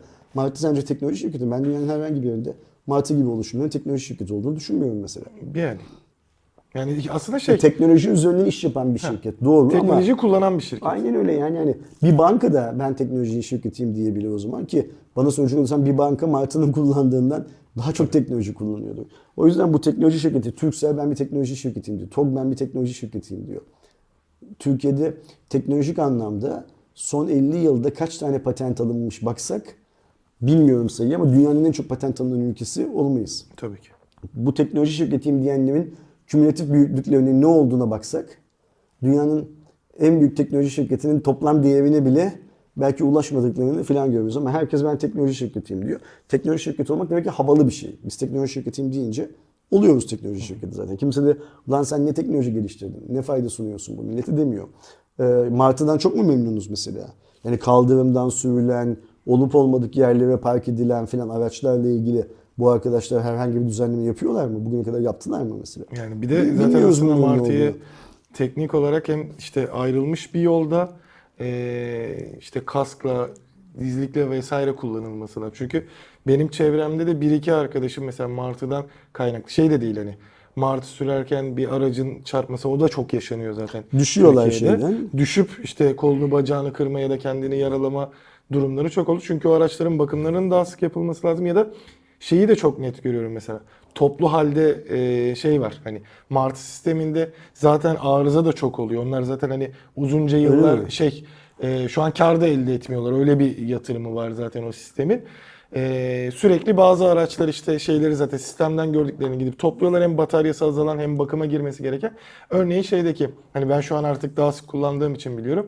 E, 15 Temmuz Şehitler Köprüsü metrobüs durağından aşağıya indiğinde karşıda böyle en az 30-40 tane nizami bir şekilde Ki dizilmiş orası Üsküdar martı. Belediyesi'ne mi ait? Mesela Evet, o belediyenin Üsküdar. sorunu. Söktürecek onları oradan. Orası şey mi? Martı'nın otoparkı mı yani şey anlamında? Ya da Martı'ya diyecek ki sen şu alanları ister istemez kiralayacaksın. Kendine otopark olarak kullanacaksın. Bilmem ne filan diyecek. Onu bırak biz geçmişte e, evin bahçe kapısına e, kilitlenen martılar, adamın Dükkanlara dükkanının kilitlenen. e, kapısına kilitlenen martılar filan. Hatta gördük. şey Yani bile şimdi vardı yani. Burada Kepengine. Martı'nın CEO'su atarlı davranıyor diye ve biz İstanbul Taksiciler Esnaf Odası'nın başkanını çok haz etmiyoruz diye Martı'nın ba- sahibinin CEO'sunun yanında mı saf tutacağız yani? Bu tamamen bir kay- kayıkçı kavgası. Hangi menfaat var? Ve ayrıca şöyle bir şey var. Martı özelinde demiyorum. Sen pa- para kazanmıyorlar dedin ya. Ben ne zaman böyle para kazanmıyoruz dese bir şirket. Ulan bu değirmenin suyu nereden geliyor o zaman diye soruyorum. Yani hani e, Martı şimdi işte Sa- Sayın CEO'nun videolarından öğreniyoruz. New York borsasına açılacakmış. Yani New York borsasına açılan ilk teknoloji şirketi olacakmış. Öyle söylüyor şeyde. Bilmiyorum ilk midir son mudur filan da Martı'nın işini yapan dünyadaki şirketlerin karlılığı o kadar fazla değil gördüğümüz kadarıyla. Mesela İngiltere'de İngiltere kanunlarının İngiliz halkına çok büyük ceza vermemesi nedeniyle Martı benzeri oluşumların tamamı buna bisikletler filan da dahil iflas etmek, kapanmak zorunda kaldı çoğu. Çünkü insanlar Londra'da bisikleti, skuturu kiralayıp e, nehre attılar. Ya da işte eBay'de sattılar bilmem ne filan filan. Şu Amerika'da Martı'nın yaptığı işi galiba 38 ülkede yanlış bilmiyorsam ama çok ülkede yani birden fazla ülkede Amerika dışında ya da 8 ülkede çok tam- akıllı yapan bir şirket var. Ve o şirketin toplam borsa değeri benim anladığım kadarıyla Martı'nın toplamayı hedeflediği paradan daha düşük. Yani Martı sadece Türkiye'de faaliyet gösterecek ve şimdi açıklanan bir hedef top, para şey yatırım toplama dertleri var. Ama bunu Yurt bilmem kaç tane ha? Yurt dışını da planlıyormuş. Yok şimdi planlar da şu anda satılırken Ha, yok ortada yurt dışında herhangi bir orta. Ve şu an bir Amerikan şirketi zaten bunu yurt dışında, Amerika'nın dışında birçok noktada yapıyor. Ve o şirketin galiba kümülatif değeri Martin'in bu satın alma, şey, halka açılma, borsada da hisselerinin halka açılma sonrasında erişmeyi planladığı değerin altında. E olmaz mı? Yani Martı istediği parayı e, toplar. Dünya böyle bir yer. Finansal dünya böyle bir yer. Bazen bir hype'ın peşinde neler neler oluyor. Ama yani hani bir de böyle işte biz para kazanmıyoruz, şu kadar para toplayacağız, bilmem ne teknoloji şirketiyiz falan. Bunlara şey bakmak lazım. Yine kanunlara döneceğiz. Bu işin bir nizamnamesi var mı şu an Türkiye'de? Yani Çalışması var galiba şu. kas takacak zorunluluğu var değil mi? Yani Getirdiği ve şey İBB bunu. Kontrol ediliyor mu? Edilmiyor. Tamam. Ha, bazen geçtiğimiz gün mesela şey için gördüm haberlerde. Yani karşıma çıkan bir haberde gördüm. Kadıköy'de bir bunun denetimi bir Bunu yapılmış. İmamoğlu'nun mu kontrol etmesi lazım? İstanbul Valiliğinin mi? İstanbul Emniyet mi? Bilmiyorum. Kim kontrol edilmesi gerekiyorsa etmiyorlarsa görevlerini yapmıyorlar. Bu kadar basit.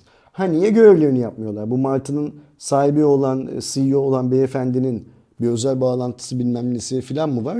Onun ne olduğunu ben bilemem. Her şeyi Google'a yazdığın zaman Google'da çıkıyor zaten kimin kimin kızıyla evlendiği, kimin neyi nasıl yaptığı bilmem ne falan bunların hepsi orada görünüyor. Merak eden oraya baksın. Ama yine aynı şeyi söyleyeceğim. Ee, bence Martı ve herhangi başka şirketlerin ne de ya da app'lerin şehrin içindeki sıkışmış olan bu e, ulaşım sorununu çözmek için atacağı her adımı yerel yönetimlerin desteklemeleri Zaten lazım. onlarla birlikte çıkarılması Bence e, hazır olay şu Martı'yla İstanbul Taksiciler Esnaf Odası tartışmasına dönmüşken Uber'i de mesela bir kez daha konuşalım. Yani niye Uber yasaklandı? İstanbul'da şey bulamıyorsun, taksi bulamıyorsun.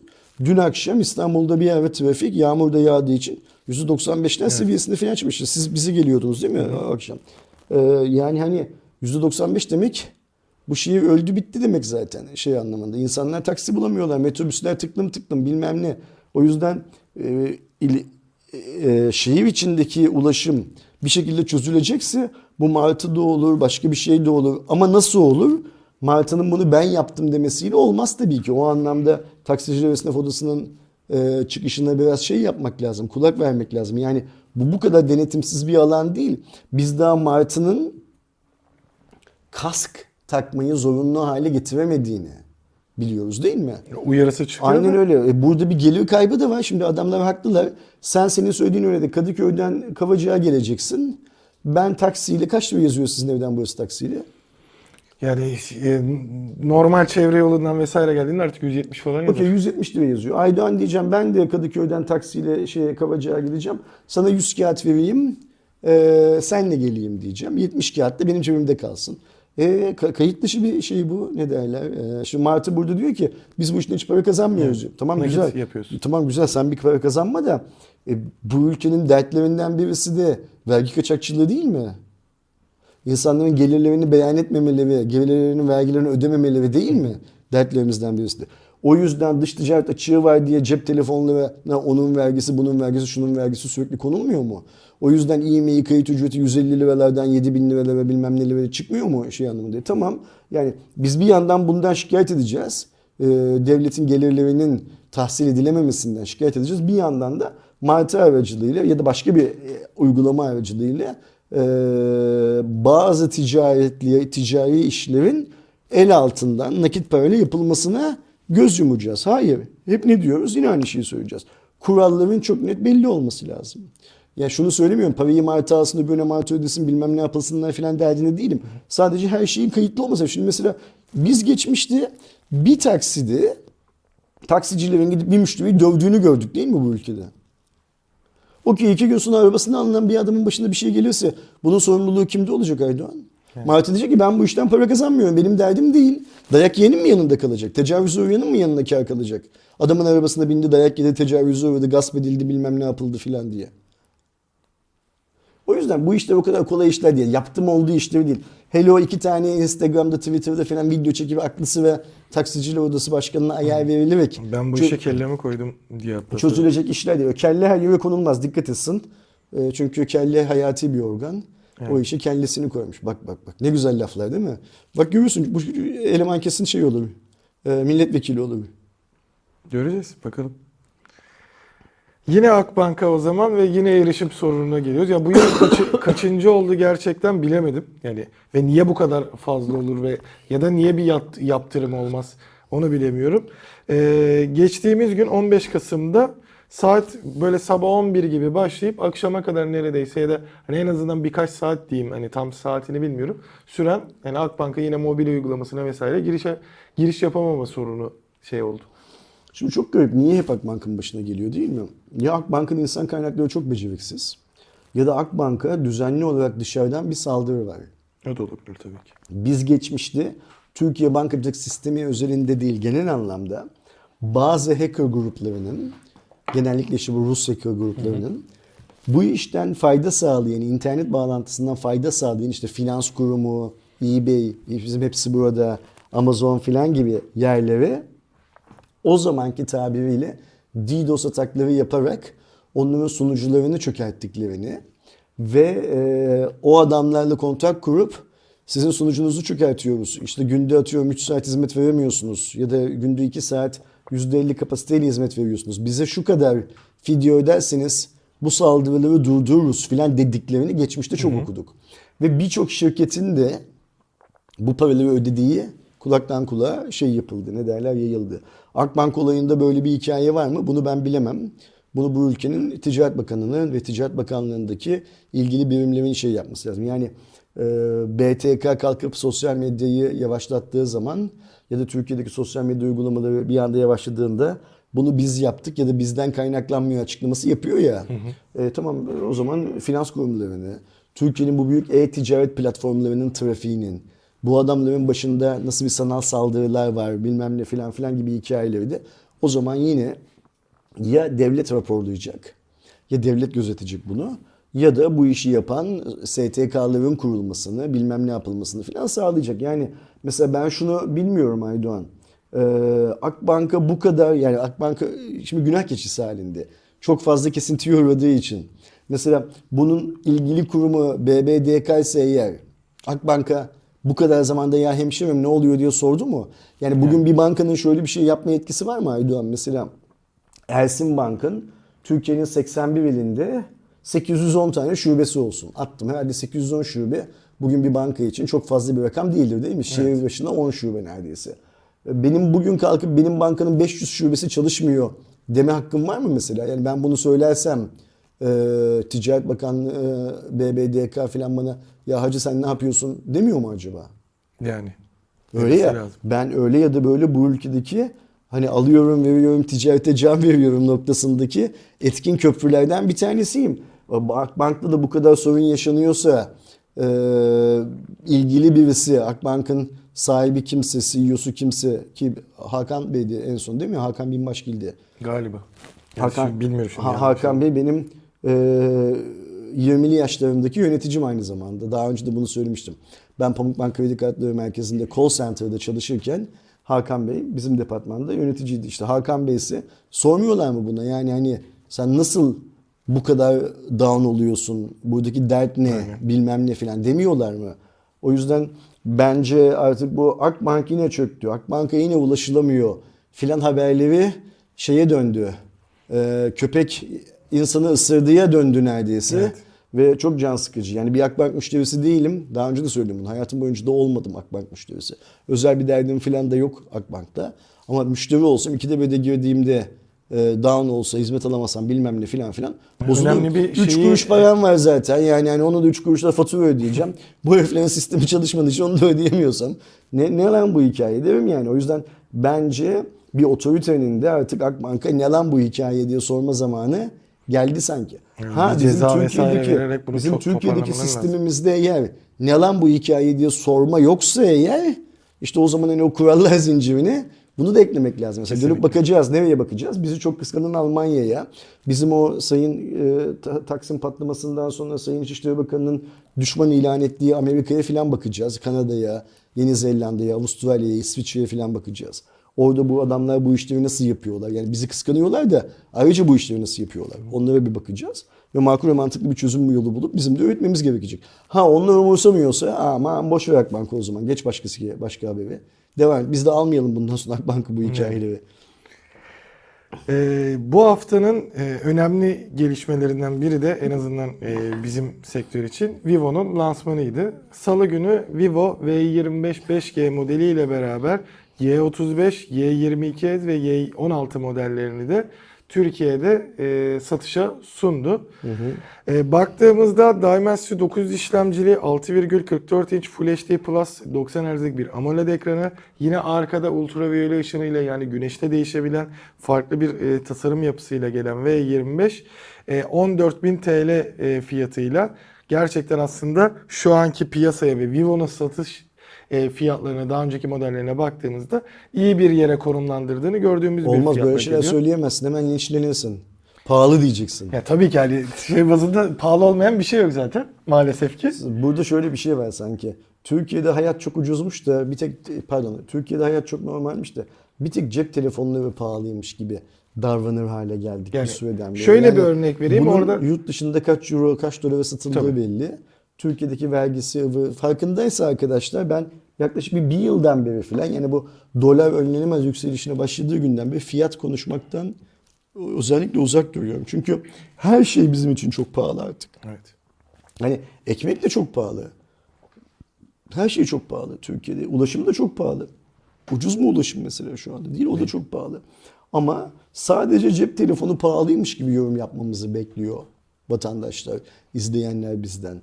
Oysa ki pahalılık Türkiye'nin şu anda teknolojik ürünler bilmem ne falan haricinde bir sorunu. Ve bu sorunu sen sırf Vivo'ya, Samsung'a, Apple'a, attım Xiaomi'ye, işte Lenovo'ya, HP'ye, şuna buna falan pahalı diyerek çözemezsin bu hikayeyi. Mümkün değil böyle bir çözüm. Sen ilk önce e, bu dolar nasıl oldu da şu an kaç lira? 18 lira mı hala? Bakayım yani. Bu fiyatlara geldi. Şu grafiği bir açacaksın karşına işte. 10 yıllık mı? 18.62, 10 19'a yıllık mı? dayanıyor. 20 yıllık mı? Her ne kadar arasıysa. Bu grafiği karşına bir açacaksın bakacaksın. Oradaki o büyük sıçramalar yani 1 liradan ne zaman 2 lira olmuş? %100 zamlanmış. Attım. 2 liradan ne zaman 4 lira olmuş? 4 liradan ne zaman 8 lira? 8 liradan ne zaman 10 lira? 10 liradan ne zaman 18 lira? Bunlara bakacaksın. Evet. Ve bunu anlamlandırmaya çalışacaksın vatandaş olarak. Ha şöyle bir gerçek var Aydoğan bunu da unutmamak lazım. Millet aç. Evet. O yüzden de haklı olarak e, her şeye isyan eder moddalar. Senin benim ağzımızdan çıkan şeyleri de o yüzden isyan ediyorlar. Biz seninle lansmandaydık, birlikteydik.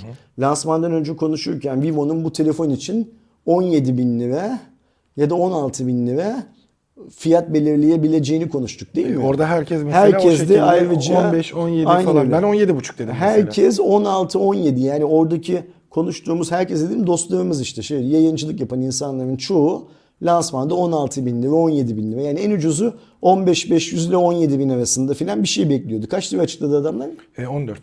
14 açıkladı. E daha ne yapsın adam? Ya bu şey demek değil.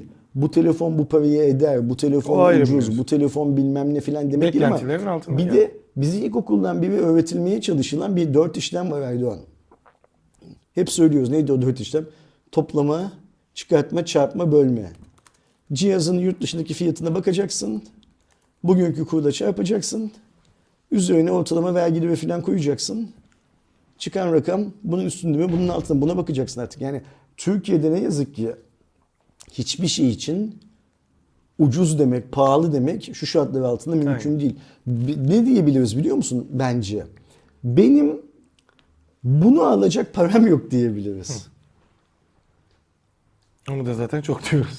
Yani herkes İş bu kadar, şey iş bu kadar basit bir hale geldi. Ha, gelelim Vivo'nun telefonunun iyi mi, kötü mü, çirkin mi olduğunu. E, inceleme videosu var zaten kanalda. Bunu konuştuk daha önce. Yakında kıyaslama mıyaslama falan bilmem neleri de şey yaparız. E, koyarız ortaya. Bizim derdimiz, insanlar zannediyorlar ki bizim derdimiz eee, yani şöyle bir şey algı var Aydan öyle düşünüyor musun sen de? Bizi sanki Don Kişotmuşuz da yer değirmenleriyle savaşmalıymışız gibi konumluyorlar gözlerini kendi pozisyonunda da. Bizim böyle bir hedefimiz var mı? Biz ke- kendimizi Don Kişotuz yer değirmenleriyle savaşacağız diyebilir miyiz? Yok sanmıyorum. Biz ne söylüyoruz? Biz insanların alışveriş yaparken kendileri için daha doğru cihazları seçmelerine yardımcı olabiliriz sadece diyoruz. Biz insanların alışveriş sonrasında yaşadıkları kötü örnekleri dillendirip bu kötü örneklere neden olan organizasyonların yaptıkları işten utanmalarını ve yaptıkları işleri düzeltmelerini sağlayabiliriz diyoruz. Şimdi burada şöyle bir şey var. Eğer Vivo'nun yeni telefonu eee, çok pahalıysa yani pazarda rekabet gücü yoksa, insanlar V25 5G'yi fiyatı yüzünden almıyorlarsa ve onun yerine gidip iPhone alıyorlarsa, Samsung alıyorlarsa, Xiaomi alıyorlarsa e buradan en çok zararı görecek olan adam Vivo'nun kendisi.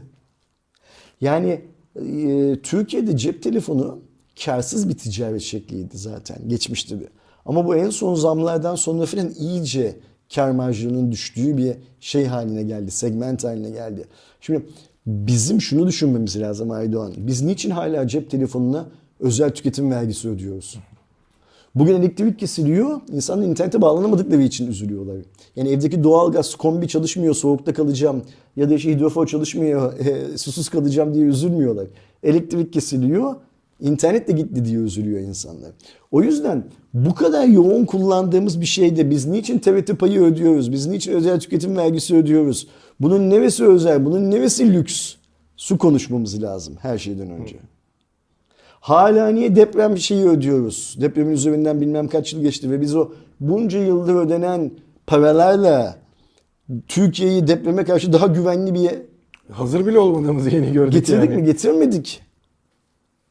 O yüzden yani keşke tek derdimiz hep bunu söylüyorum ya. Vivo'nun V25 5G'sinin ucuz mu pahalı mı? iPhone'un belirlenen fiyatlarının 40 bin lirasının ucuz mu pahalı mı olduğunu şey yapmak olsaydı.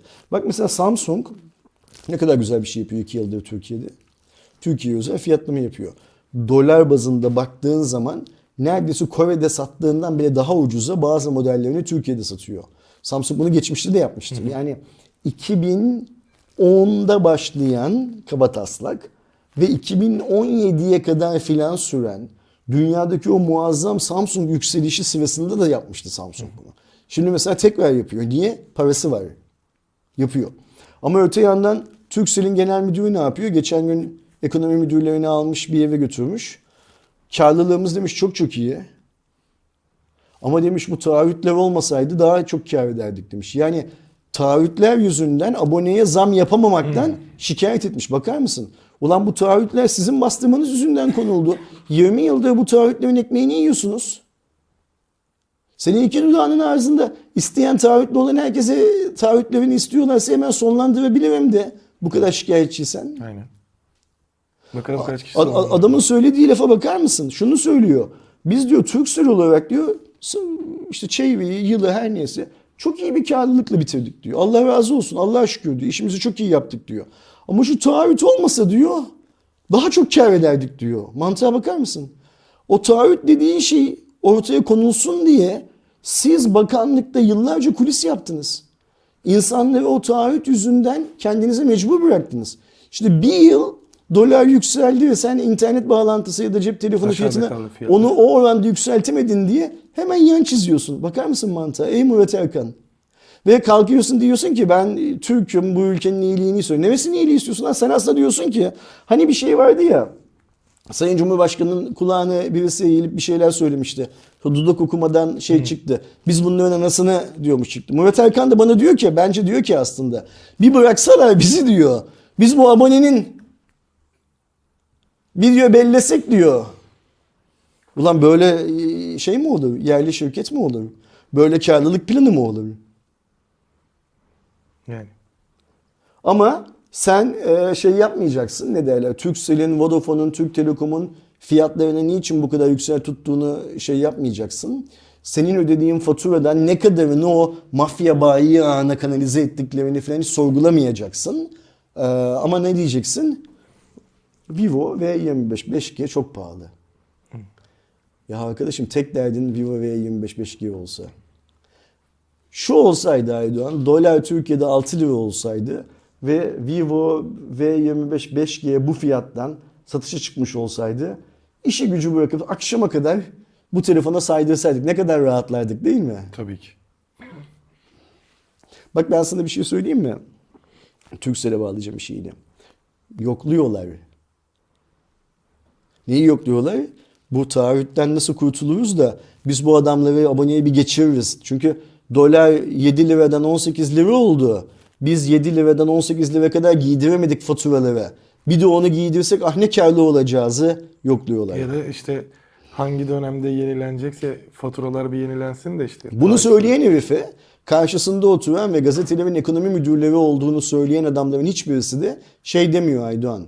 Peki siz bugüne kadar bu taahhüt hikayesi yüzünden etmemeniz gereken ne kadar kar ettiniz? Bunu hesapladınız mı? Öyle ya GSM dediğimiz, ADSL dediğimiz, internet dediğimiz şey Türkiye'ye dün gelmedi ki. Tabii ki.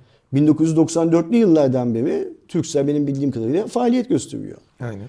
98 90 yok hayır 2000 filan gibi de hayatımıza ADSL girdi. Yani hani dial-up'tan şeye geçtik ne derler DSL'e geçtik 2099 2001 filan arasında.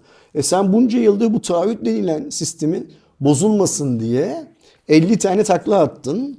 Ee, benim geçen Kurban Bayramı'nda yayınladığım video için ulan ne yapsak da bu adamı mahkemeye versek bunları söylüyor şunları söylüyor bizi zor durumda bırakıyor diye e, içeride 10 tane 5 tane şebeyi çalıştırdın şeyde ama utanmadan gazeteciyim diyen heriflerin karşısına geçiyorsun. Bak orada utanmadan sen Turkcell CEO'su olarak kendisine gazeteciyim diyen adamların karşısına geçiyorsun ve diyorsun ki bu taahhüt hikayesi yüzünden biz bu halktan biz bu halkı kazıklayamadık diyorsun taahhüt hikayesi yüzünden. Ve kendisine gazeteciyim diyen heriflerin hiçbirisi de sana ya Murat hocam bir anlatsana bu taahhüt hikayesi yüzünden bugüne kadar 20 yıldır 30 yıldır her neyse ne kadar para kazandınız da insanlar sizden memnun olmadıkları hizmetleri ne kadar fazla para ödediler de vazgeçemedikleri için. Ne kadar ceza tahakkuk ettiniz bugüne kadar? Taahhüt bedeli tahakkuk ettiniz de şurada bir yıldır yapamadığınız zammı kendinize dert ediyor. Bak şirket zararda oluyor. Böyle bir şeyi dert edersin. Dersin ki zarardayız ama işte maliyetlerimiz çok arttı. Fiyatları da yükseltemiyoruz yasa gereği. O yüzden zarardayız. Bu yine anlaşılır bir şey. oluyor. Niye? Çünkü hizmetin devamlılığı esastır ya. Bugün hiçbirimiz İETT'nin, İGDAŞ'ın, Turkcell'in, Türk Telekom'un, Vodafone'un iflas etmesini ister miyiz? Bu adamı iflas ederse biz bu hizmeti nereden alacağız? Alamayız herhangi başka bir yerden. Ama karlıyız ama diye başlıyorsun ve hiçbirisi sana bu soruyu sormuyor. Ayrıca bak çok daha komik bir şey var. Karşısında oturan ve ben bu bilmem ne gazetesinin şunun bunun filan ekonomi müdürüyüm, yayın yönetmeniyim diyen o satılmış kalemlerin hiçbirisi e tamam o zaman bırak taahhüdü sen Türksel olarak isteyenin taahhüdünden hiç para vermeden vazgeçebileceğini duyur da demiyor. Evet. Türkcell'in böyle bir şey yapma hakkı var değil mi? Ben taahhütleri bırakıyorum. Bunu şu andan sonra aboneliğini sonlandıracak olan herkesin taahhüt mahüt falan almayacağım deme hakkı var. Var. Onu, onu da yapmıyor. Hayır, onu da yapmıyor. Şikayet ediyor. Ha bir de hani şey Niye biliyor musun? Şikayet. BTK'dan duyulacak. Şimdi bunu bütün gazeteler mesela ben şimdi Türkiye'de gazete takip, et, takip etmediğim için bunu bütün gazeteler yazmışlar. Biz şu geçen hafta hani o başka bir hikaye, TOG hikayesinde hürriyetten falan bahsedince Hürriyet'in ekonomi yönetimiyle arası çok çok iyi olan bir arkadaş WhatsApp'tan bana gönderdi. Sen peki Hürriyet'teki şu haberi okudun mu diye. İşte giden Hürriyet adına oraya giden beyefendi Murat Erkan böyle böyle söyledi diye haber yapmış. Al gülüm ver gülüm haberleri bunlar. Sonra girdim baktım o gün tabii ki bütün gazeteler yapmış. Sadece Hürriyet diye. Davetli olan herkes yediği yemeğin şeyini ne derler ödemesini bir böyle güzelleme yazısıyla vermişler. Ve okuduğum kadarıyla hiç kimse Murat Erkan böyle böyle söylüyor ama o zaman taahhütleri servis bıraksın. Biz taahhütsüz pakete geçiyoruz desin. Yani. Ee, bugüne kadar kaç lira taahhütten para kazandığını da açıklasın da bilelim. Filan filan da dememiş hiç kimse. Şu Türkiye'de böyle fundamental sorunlarla uğraşmayacağız. Böyle fundamental sorunları dile getirmeyeceğiz. Fırsatını bulduğu zaman bilmem ne yapacak adamların önünü açacağız sürekli. Murat Erkan da öyle söylüyor işte. Bize diyor bir fırsat verseler diyor. Ben abonenin bilmem ne yaparım diyor. Bu karlılığı e, Ayşe değer belki başım diyor yani şey olarak. Çok garip ama Vivo'yu konuşacağız değil mi? Konuşmayalım Aydoğan Vivo'yu. Vivo'nun fiyatını. Bence Vivo V25 e, 5G için 13.999 lira yani 14.000 lira fiyatla gayet iyi bir fiyat şey Bence yaptı, belirledi. Bir diğer yandan bu arada Y30 Keşke şunu söyleyebilseydik. Hani eskiden hep diyorduk ya bu fiyat zaten bir aya kalmaz. 11.500'e falan düşer. İnsanlar da rahat rahat bu telefonu alır kullanır. Eskiden diyorduk bunu. Şimdi Evet. niye diyemiyoruz? Dolar bir türlü aşağıya salmıyor. Aynen. Bir aşağı salsa da şu cihaz 11.500 liraya düşse oh tadından yenmez. Tabii. Ya bir diğer yandan Y35'in 8256 modeli 9000 lira. Ee, Y22'nin 464 modeli 5700 lira. 628 modeli 7500 lira. Bir de Y16 e, duyuruldu. 4 GB RAM 64 GB depolama. Bu arada bütün cihazlarda Memory Fusion'la bellek arttırma var. Ee, 5000 TL'ye de çıktı. Yani 5000 liraya bu dönemde bir telefonun duyurulmuş olması bir garip geldi bana. 5000 lira artık bas fiyat gibi yani başlangıç rakamı gibi Aydoğan. Komik Evet. ama böyle. Ya sıfır bir telefon almak istiyorsan. Ben kendi yaptığım listede 5 milyonun altında bir telefon öneremiyorum dedim. Yani çünkü 5 milyonun altındaki telefonlar bizim şundan bir buçuk yıl önce filan 1100 liraya 1200 liraya filan satılan ya bu telefonu almak da çok mantıklı değil dediğimiz telefonlar. Ne yazık ki. Aynen. Bir diğer yandan şeyde de konuştuğumuz gibi Snapdragon'da da biraz bahsettiğimiz gibi Wi-Fi 7 e, teknolojisi de artık e, günümüzde yavaş yavaş kullanılmaya başlayacak. İlk örnekleri TP-Link ortaya koydu. Hazır cihaz gösterdi? Evet yani direkt lansmanı yapıldı ve yani işte satışa çıkmaya başladığında şu an Wi-Fi 7 standartlarını destekleyen router, mesh sistemi, e, bireysel kurumsal oyunculara yönelik birçok cihazını da duyurdu. Hem tasarımları çok değişmiş bu arada hem de işte üzerine dijital ekran ekleme vesaire gibi şeyler yapılmış ama bunlar hani görünümden çok artık standardın getirdiği şeylerin de durumu. Çünkü baktığımızda 802.11 e, vesaire diye devam eden bir şey vardı. Yanında harfler görünüyoruz. B, G, N, AX gördük en son Wi-Fi 6'da. Burada da IEEE e, BE'yi e, şey koydu e, şey olarak. 802.11 BE olarak duyduğunuzda Wi-Fi 7 standartını göreceksiniz. Burada aslında Wi-Fi 6E'deki o geçişin tamamlandığını görüyoruz. Neydi? Wi-Fi 6 aslında bu 2.4 GHz, 5 GHz dediğimiz iki farklı bandı aynı anda kullanıyordu. Bu sayede e, çok daha iyi bir internet sağlıyorduk. Wi-Fi 6'ya da 6 GHz eklendi. 3 banttan iletişim kuruyorduk. Wi-Fi 7 de bunu yapıyor ama bunu çok daha iyi ve Multilink Operation dediğimiz sistemle iki farklı spektrumdan bağlantı sağlayabilmek gibi bir şey var. Yani aslında ne var? Burada e, daha geniş şeritli yolumuz var demek. E, çok daha mantıklı olabilir. E, bir diğer yandan bağlanan cihazlar artık daha stabil. Hani e, Türkiye'de çünkü şimdi ben söyleyeceğim bilmem kaç 48 gigabit'e varan hızları destekliyor Wi-Fi 7 standardı. Biz daha birleri anca duyuyoruz e, diyecek insanlar için söyleyeyim. Siz bir değil 100 megabitte bile bunu kullansanız 100 megabit'i daha sorunsuz birçok cihazın doğru bir şekilde Yani aslında kullanabildiği temelde seviyede şu, görüyoruz. oturma odasındaki internet yatak odasına daha kolay gidecek şu şey sayesinde, ne derler, teknoloji sayesinde. Ama bizim tabii ki dertlerimizden birisi oturma odasındaki internetimizi de hızlandırmak. Evet. Yani hala bu ülkenin ben şeye inanmıyorum biliyorsun fiberleşme oranının yeterli olduğuna inanmıyorum. Neydi? Türkiye'nin %92'sini fiber götürmüşlerdi Evet. değil mi? Yani hani bu geçelim bunları. Türkiye'nin %92'sine fiber gitmiş de ama e, Hardware Plus izleyenleri sadece Hardware Plus izleyenleri değil. Bu ülkenin genç nüfusunun tamamı e, fiber alamadığından şikayetçi. Nerede o zaman o %8? TP-Link teknolojinin lansmanının yapıldığı gün ürünü de çıkarmış ortaya koymuş. Zaten TP-Link bu ağ teknolojileri konusunda dünyanın lider şirketlerinden birisi. Yani bakacak olursak Huawei de burada çok çok iyi. Başka şirketler de var. Kurumsal tarafta çok çok daha Linksys vesaire vesaire gibi şirketler var ama consumer tarafta iyi markalarından bir tanesi TP-Link'in. Şunu söyleyip bir sonraki habere geçelim. Bu ürün ne yazık ki benim alıp kullanabileceğim ve verdiğim paranın karşılığında bana hizmet verebilecek olan bir ürün değil şu anda. E, tabii yani. Buradaki dert üründen kaynaklanmıyor tek başına. Türkiye'deki altyapı Aynen öyle. desteklemiyor. Türkiye'deki altyapıdan da kaynaklanıyor. Türkiye'deki dolar kurundan da kaynaklanıyor. İşte ürün tek olduğu için açıklanacak olan dünya çapındaki yüksek fiyatından bilmem neden filan da kaynaklanıyor. Ama teknoloji çok hızlı ilerliyor. İnternet bağlantıları çok hızlı hızlanıyor. Daha da hızlanıyor. İsteriz ki Türkiye'nin altyapısı da Tabii ki. bu hızda ilerlesin. Bu hızda devam etsin. Keşke yani o açıdan bir şey olsa. Yani en azından bu standartları düzgünce takip edebiliyorsak güzel olurdu. Ee, TP-Link kanadındaki ürünler de en azından bireysel kurumsalları da duyurdular ama Archer BE800, BE550 ve oyuncular için Archer GE800 modelleri ortaya çıktı. Bir de tabii ki biliyorsunuz mesh sistemi var. Deco BE95 adıyla mesh sistemini de duyurmuş oldu.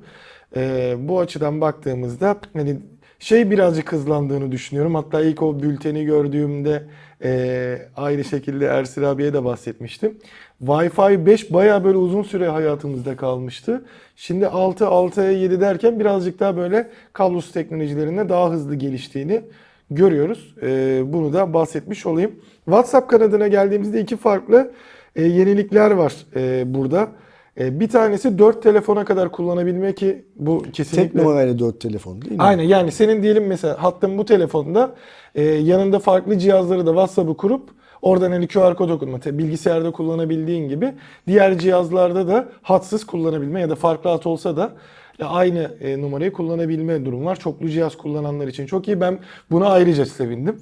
Çünkü ben bir telefonu aktarırken işte ya da bir test cihazı vesaire sizlere incelemesini anlatmak için yaptığımda en çok beklediğim şey WhatsApp oluyor. WhatsApp'ta çünkü ben neredeyse en başından beri işte konuşmaları işte e, medyayı falan filan tuttuğum için onun aktarması çok uzun sürüyordu. Bu açıdan çok güzel bir şey. Bir de bir diğer yandan aslında bu ilerleyen dönemde fazlasıyla kullanılacağını düşündüğüm kendine mesaj atma e, şeyi geldi. Kendine mesaj atma özelliğinde de aslında ben şimdi yaptım mesela test olarak. Kendime yazdım, başa tutturdum. Hani bir not almak için, bir şey yapmak için. Her zaman zaten WhatsApp'ta e, dolaşan insanlar olduğumuz için hani hepimiz artık ana mesajlaşma uygulamamız olarak kendine mesaj atıp şey durumu olabilir. Çünkü herkesin de evde vesaire iş yerinde şey durumu vardır. O sırada kendine bir link paylaşmak istediğinde, bir not paylaşmak istediğinde işte artık bir yere not almak yerine dur sana şunu WhatsApp'tan atayım da oradan alayım diye çok yapıyorsunuzdur. Burada da artık kendi cihazlarınızda yapabilirsiniz. Bu 4 adede kadar farklı Android cihazlarda kullanma hikayesi birazcık e, yakın dönemde gelecek. Yani şu anda test aşamasında olan ama kendine e, mesaj atma özelliği aktif. Bunu da söyleyelim. Hani en azından işte tabletiniz varsa, birden fazla cihazınız varsa tablete de en azından WhatsApp kurup kullanma açısından da güzel bir yenilik olacak gibi diye de bahsetmiş olayım. Yani e, Twitter tarafında Elon Musk para kazanacak bazı yöntemler geliştirirken e, Mark Zuckerberg de tırnaklarını yiyip kıskançlıktan bir kenarda oturmuyor. O da yeni özellikler katarak e, Facebook'u satı, şey, WhatsApp'ı satın alırken verdiği parayı çıkartabilmenin Yani Instagram'a da şey getirdi bu e, MSN'deki durum gibi şimdi mesajlar kısmına bir şeyler getirdi. Kendince bir şeyler deniyordu. Yapsınlar tabii. Burada önemli olan şey senin benim cebimden kaç lira para çıkacağı, ne kadarına göz koyacakları. Bu yapılan şeylerin hepsi senden benden para almanın yolunu yapıyorlar bir şekilde. Ve veren çıkarsa hedeflerine ulaşıyorlar. Yani e, ben bugüne kadar WhatsApp kullanıyorum diye herhangi bir para ödemedim. E, Ben zamanında bir kere ödemiştim. O ilk şeyde bir 1 dolar mı? O zaman Türkiye'de de 1 TL'ydi yanlış hatırlamıyorsam. O zaman bir kere verip hani o ömür boyu olduğu için bir aradan çıksın demiştim. Sonra geri verilmiş miydi hatırlamıyorum tabii de galiba verilmemişti. Bilmiyorum ama yani WhatsApp gibi bir uygulama için de para vermek istemem. Dünyada para veren arkadaşların hiçbirisinin de e, WhatsApp'a o kadar göbekten bağlı olacak olacaklarını sanmıyorum. Şimdi Twitter Blue'ya verir artık birçok kişi. Ben de bir denerim bu arada. Kesin bir kere verip en azından o sistemi görebilmek için birazcık şey iç- içgüdüsüyle yaparım ama bir sonraki ayda düzeltilir gibi. Bu arada hani eklemedim ama bu gelen yeniliklerde de Netflix'e de şey eklemişler.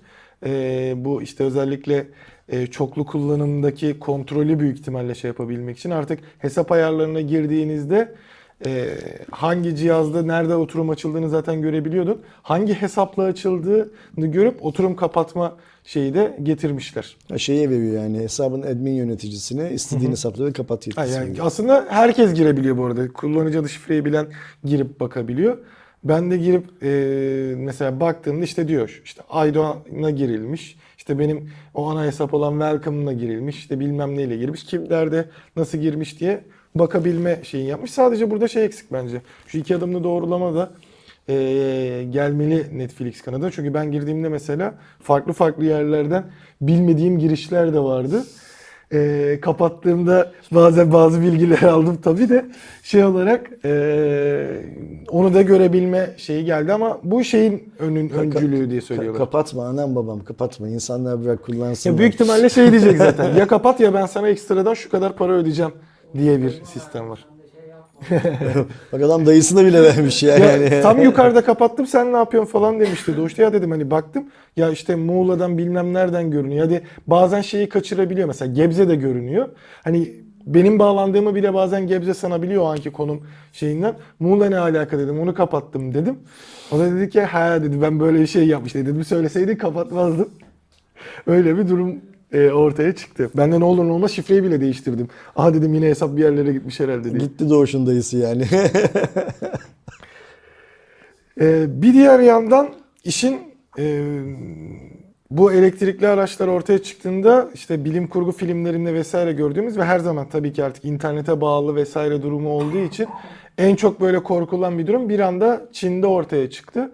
Çin'de bu 2-3 gündür paylaşılan videolara da baktığınızda bir tane Tesla Model Y tapagaz bir şekilde e, kalabalık, kalabalık değil de caddeye dalıp orada birilerini or- falan filan çarpıp en son bir duvara mı ne girerek durduğunu e, gördük.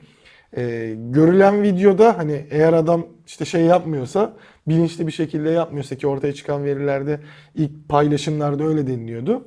E, araç fren yapmıyor, şey yapmıyor. Kontrolsüz bir şekilde tam gaza geçmiş gibiydi.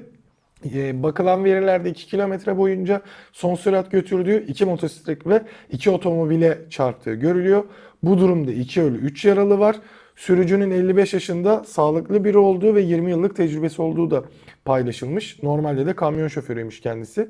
Polis sürücünün alkol ya da uyuşturucu etkisi altında Olmadığını. olmadığı da söyleniyor. Araçla alakalı da şeyler devam ediyor. Tesla bu konuyla alakalı kazanın mevcut videosu aracının fren lambalarının hızla giderken uzun bir süre yanmadığını gösteriyor. Bu durum arka plan verilerine yansıyan durumlarla tutar. Yani onların verilerinde de aracın frenine basmadığını ima ediyor ki e, söylenen verilerde aracın gaz pedalı uzun bir süre boyunca takılı kalmış ve bir süre boyunca da e, yüzde yüzde tutulmuş. E, fren pedalına basılmamış. Sürücü sırasında sürücü P vites düğmesine 4 kez kısaca basmış ve ardından hızla bırakmış. Fren lambası hızla yanmış ve sonra sönmüş. Yani burada şeyi anlıyoruz aslında. Tesla'nın ilk açıklamaları sistemsel bir arıza- arızadan ziyade adamın Kullanıcı. tapa gaz bastı. 2-3 kere böyle bir P'ye dokun bırak yaptı. Bir kere de freni hızlıca bırakıp şey yaptı. Yani durdurmaya çalışmadığını ima ettiğini anlıyorum ben burada. Kullanıcı hatası var diyor Tesla. Samsung'un yaptığı gibi. ekran yanmış. AMOLED ekran yanığı var. Yok kullanıcı Ya hatası. tabii bu birazcık sürecin sonunda görmek lazım. Hani e, şey ne diyecek? E, aracı kullanan adam ne diyecek? Ya da ölenlerden biri o mu? E, o da önemli. E, bir diğer yandan işte incelemeler sonucunda hani bir Tesla'nın açıklaması olacak tabii ki böyle ilk başta uzaktan aldığı ve görüntülere baktığını söylüyor. Ama işte Çin'deki e, polis gerekli incelemelerini yaptığında adamın yapacağı açıklamalarda vesaire e, ya da kameralar dikkatli incelendiğinde adam panik halinde mi? Tamamıyla böyle e, ne derler ona? E, sakin bir şekilde mi yaptı bunu? Tabii şey de olabilir. Henüz bu otonom araçlar filan konusunda yolun çok başındayız. Yani Tesla ya da Çin ya da Türkiye ya da Amerika dünya olarak çok şeyin başındayız.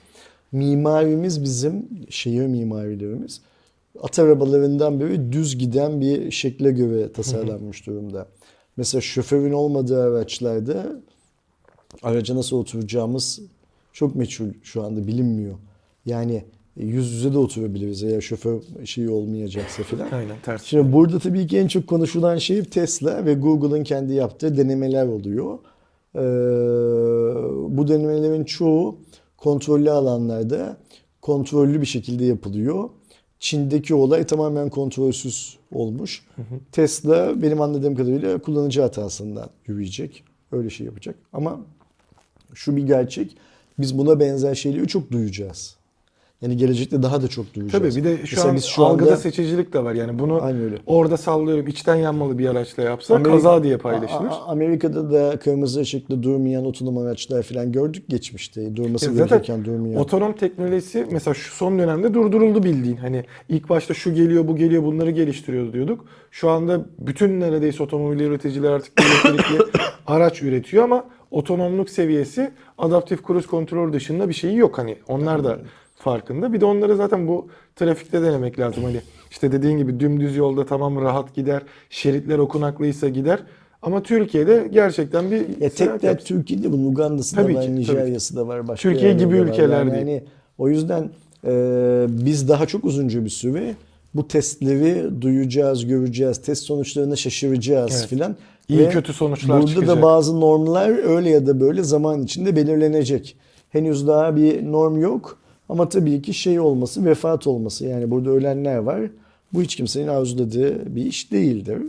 Umarız da adam Tesla'nın imha ettiği gibi gaza köküne kadar basıp gidip duvara bindirmemiştir. Yani hani o zaman çünkü gerçekten adamla ilgili bir dert var ve adamın altındaki arabanın Tesla mı olduğu, Murat 124 mu olduğu çok fazla bir şey ifade etmiyor o zaman. Mesela o zaman tam tersi durumlarda da e, bu araçların yani sadece şey değil tabii elektrikli olarak düşünmeyin. Artık yeni araçların hepsinde bir uydu iletişimidir bilmem nedir uzaktan kontroldür falan yet şeyler olduğu için. e, bir diğer yana çok yaşa abi intihar vesaire ya da böyle bu tarz durumların da önüne geçebilir sistemler? Monetary report diyorsun. E, Tabii canım yani e, araç mesela kalabalık bir yerde olduğunu GPS'ten kendisi de fark edebiliyor.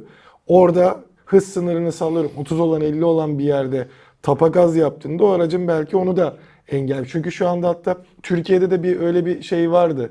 E, şey düşüncesi işte araçlara bir sistem getirip alkollüysen aracın çalışmaması vesaire gibi e, şeyler konuşuluyor. Bunlar artık getirilebilecek şeyler ama tabii o her iki türlü de tartışılması gereken şeyler olur. Bilmiyorum bunları bir şey yapmak için. yani Bunları yaşayarak öğreneceğiz. Hatta belki bizim ömür hayatımızda bu işler belki sonuçlanmayacak. Biz bu dünyadan göçüp gittikten sonra belki e, Şu an bir norma oturacak. Sıfır olan belki en ucuz araçlarda bile şey var. Hani sen giderken sana araçta uyarı verebiliyor. Burası 50 ile gidilmesi gereken bir yer.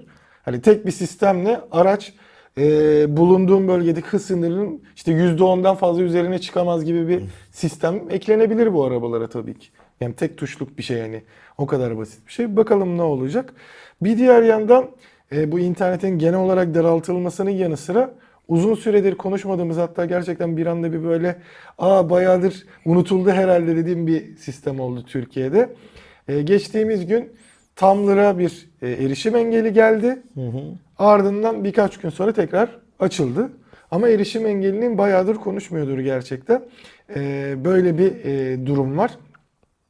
E, bunun sebebine dair e, net bir şey e, yok ama İfade Özgürlüğü Derneği'nin engelli web platformundaki ifadelerine göre kişilik haklarına ihlaline istinaden böyle bir şey yapılmış ve Kuşadası Sulh Ceza Hakimliği'nin 9 Kasım 2022 tarihli 2022 Taksim e, 3144 sayılı kararıyla engellendi. Sonrasında e, Tumblr'ın bu e, şeylerine dair içerikleri giz- gizleyince e, Türklerin geri- sağlayan Aynen. şey. Yani global görüyor ama Türkiye coğrafyasından bağlanan. Ki zaten hani Tumblr'a Türkiye'de yapılan eleştirilerinden biri de işte yetişkin içeriklerinin olmasıydı. Tumblr kendisine bu kendi politikasıyla bunu e, yetişkin içeriklerini paylaşılamayacağını zaten duyurdu. Twitter'da da var bu içerikler. Tabii yani canım. hani e, günah keçisi. Ya şeydi mesela hani sadece ona bakmaya gerek yok.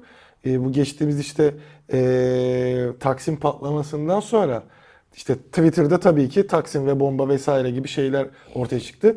Ben Taksim'e çıktığında karşıma çıkan e, görsellerin çoğu yine şeydi yani.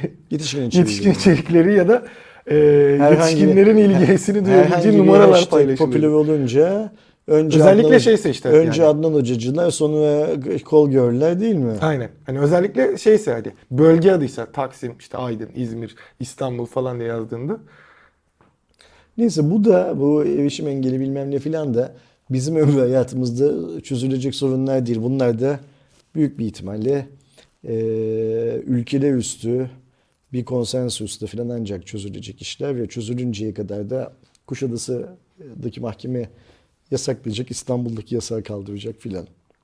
Böyle devam edecek. yani böyle bir şey yine oldu. Yine teknolojinin geldiği e, farklı bir nokta için daha önce biz bunu konuşmuştuk hani çalışmaların yapıldığı işte yapay et dediğimiz e, te- laboratuvarlarda geliştirilen etler noktasında. E, Amerika'da e, FDA ilk defa bir e, yapay yani e, laboratuvarda geliştirilen e, etler için satış onayını verdi. Evet. Verilen izin Upside Foods eski adıyla da Memphis Meats ile yapılan bir isti- istişare sonucu ürünün güvenliğinde bir sorun olmadığı fark edilmesi üzerine e, onay alındı. E, şu anda Güvenliği dediği yiyeni öldürmüyor yani. Aynen yenilebilir formda olduğuna dair anladığım kadarıyla. Ürünün şu an satışına onay tam olarak değil. Berkeley, Kaliforniya merkezli bu firma 2015 yılında kuruldu ve e, laboratuvarda yetiştirilen tavuk eti üretmek için hücre kültürü kullanmak üzerine çalışmalar yürütüyordu. E, pazardaki hayvan eti talebini kesmeden karşılamak için böyle bir e, sistem var tabii ki. E, işte sistemin gelişimi sonrasında %100 hayvan temelli ve herhangi bir hayvana zarar görmemesi e, sağlanıyordu. Şu an işte güvenlik, uygunluk gibi e, şeyleri karşıladığı görünüyor. Bundan bir sonraki aşama zaten satış onayı olacak. Ve burada şey çıkacak karşımıza. İşte veganlar ne yapacaklar mesela? Yani bunu ne olarak kabul edecekler? Evet yani et Öyle değil ya. ama hayvan temelli ama hücreden alınıyor ve hayvana zarar vermiyor. Ee, soyadan yapılmış birçok şeyden vazgeçip Tofular var. tofulardan yapılmış birçok şeyden vazgeçip laboratuvarda üretilmiş böyle bir şeyi kabul edecekler mi? Ve bir de daha önemlisi biz şu an şunu biliyoruz. Ee, mesela herhangi bir restoranda ya da evinizde yediğiniz 200-300 gram büyüklüğündeki bir biftek için yüzlerce litre su harcandığını. Buradaki su harcanmasından kastım bir kere o hayvanın bu suyu tükettiğini, o hayvanın yediği otların yetişmesi için bu enerjinin harcandığını falan. Yani yani şunu söylemeye çalışıyorum. Sen belki 100 lira 200 lira veriyorsun. Kendine çok güzel bir biftek alıyorsun. Ve diyorsun ki "Ben- bunu benim yemeye hakkım Bir an bir var. düşündüm var mı acaba 100 lira 200 lira Bilmiyorum işte fiyat önemsiz burada. Benim bunu yemeye hakkım var ve ben bunu çok beğeniyorum, seviyorum da diyorsun. Ama o büfteğin üretilmesi süreci, üretilmesi süreci nedir? İşte hayvanın yetişmesi ve hayvanın etinin bir kısmının büftek halinde sana gelmesi sürecinde aslında doğaya e, senin verdiğin 200 liradan falan çok çok daha fazla bir şekilde zarar verilmiş oluyor. E, ve dünyamız bu sayıdaki et tüketimini karşılayamayacağı çok net ortada olan bir gezegen.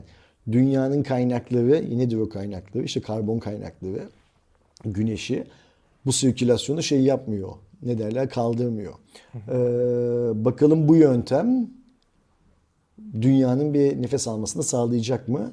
Yoksa biz bu yöntemle üretilen, üretilecek olan etleri ya da gıdaları yiyen nesillerde 20-30 yıl sonra başka başka fizyolojik sorunlar ya da psikolojik sorunlar görecek Tabii ki. miyiz? Şey anlamında. Ya form olarak birebir aynı olsa da ne çıkacak vesaire. Zaten hani en çok tartışılan konu o. Şu anda e, bir diğer yandan işte tabii ki e, farklı farklı gerekçelerle bir işte e, vegan trendi var. Hatta işte sosyal medyaya vesaire baktığımızda e, veganların işte yaptığı ne derler ona tariflerde vesaire hep bir zaten et gibi vurgusu var.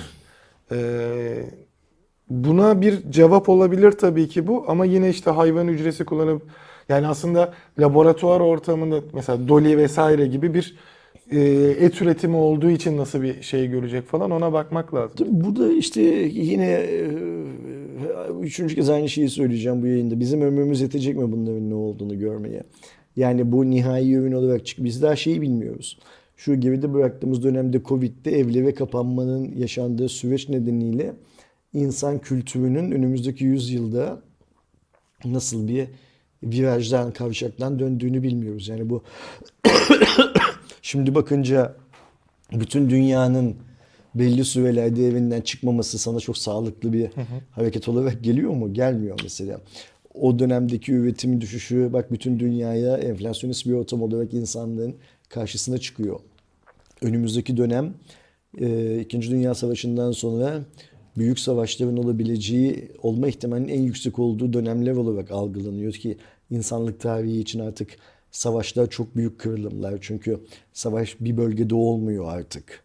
Ee, o yüzden hani bunun da insan kültürüne çünkü insan kültürü dediğimiz şey yemesi, içmesi, sıçması her şey dahil bir olgu. Bunun da insan kültürüne nasıl şey yapacağını, etkileyeceğini bilmiyoruz. Tıpkı şeyi de bilmediğimiz gibi robotlar hayatımıza girdiği zaman ne olacağımızı bilmediğimiz gibi. E, bir de Bizim zaten- bildiğimiz tek şey Matrix'te bize anlatılan hikaye. Onun gayesini bilmiyoruz. Fiyat bazında falan da nasıl olacak? Mesela ilk vegan Aynen ürünler öyle. çıktığında çok daha pahalılardı. Şu an gerçekten hani piyasaya baktığımda artık hani bir etle vegan e, etin diyeyim mesela. Çünkü kabul edilmesi gereken şu. Ben et yiyen bir adamım. Et yemekten de keyif alan bir adamım. Ama şunu da kabul etmek lazım. Bu dünya bu kadar eti üretemiyor. ne diyebiliriz burada? Ersin yesin, Erdoğan yemesin diyebiliriz değil mi? Yani mesela işte parası olan yesin, parası olmayan yemesin bilmem ne filan diyebiliriz. Bunlar deniyor zaten dünyada. Yani yüksek sesle dile getirilmesi bile dünyada ya da yatılan kapitalist düzen zaten bunu insanlara söylüyor. Şu an Türkiye'de de söylüyor. Dünyanın başka yerlerinde de söylüyor. Ee, varlık seviyesinin çok yukarıda olduğu ülkelerde de herkes kilosu 10 euroya biftek alıp yiyor. Bazı başka insanlar da kilosu 100 euroya çok daha özel ortamlarda yetiştirilmiş. İşte hani genel anlamda Kobe beef diye adlandırılan eti alıp yiyorlar. Zaten böyle bir durum var. Ama burada kabul etmemiz gereken şey şu. Dünyanın kaynakları şu an içinde bulunduğumuz tüketim alışkanlıklarımızın hiçbirisini sürdürülebilir olarak şekilde devam etmemize izin vermiyor. Yani arabaya binip bir yerden bir yere gitmemize de izin vermiyor sonsuza kadar. Aynı eti yememize de izin vermiyor. Aynı şeyi içmemize de izin vermiyor filan filan. Ve dünyadaki su, temiz su oranı giderek azalıyor. İnsan nüfusundan bağımsız olarak, insan nüfusu artıyor ama insan nüfusundan bağımsız olarak temiz suya erişim oranı artıyor ve artık her şey suyla ölçülebilir bir hal alıyor. İneğin içtiği su değil, ineğin yediği mısır koçanının yetiştiği su bilmem neler filan filan. Bunu göreceğiz neyin ne olacağını.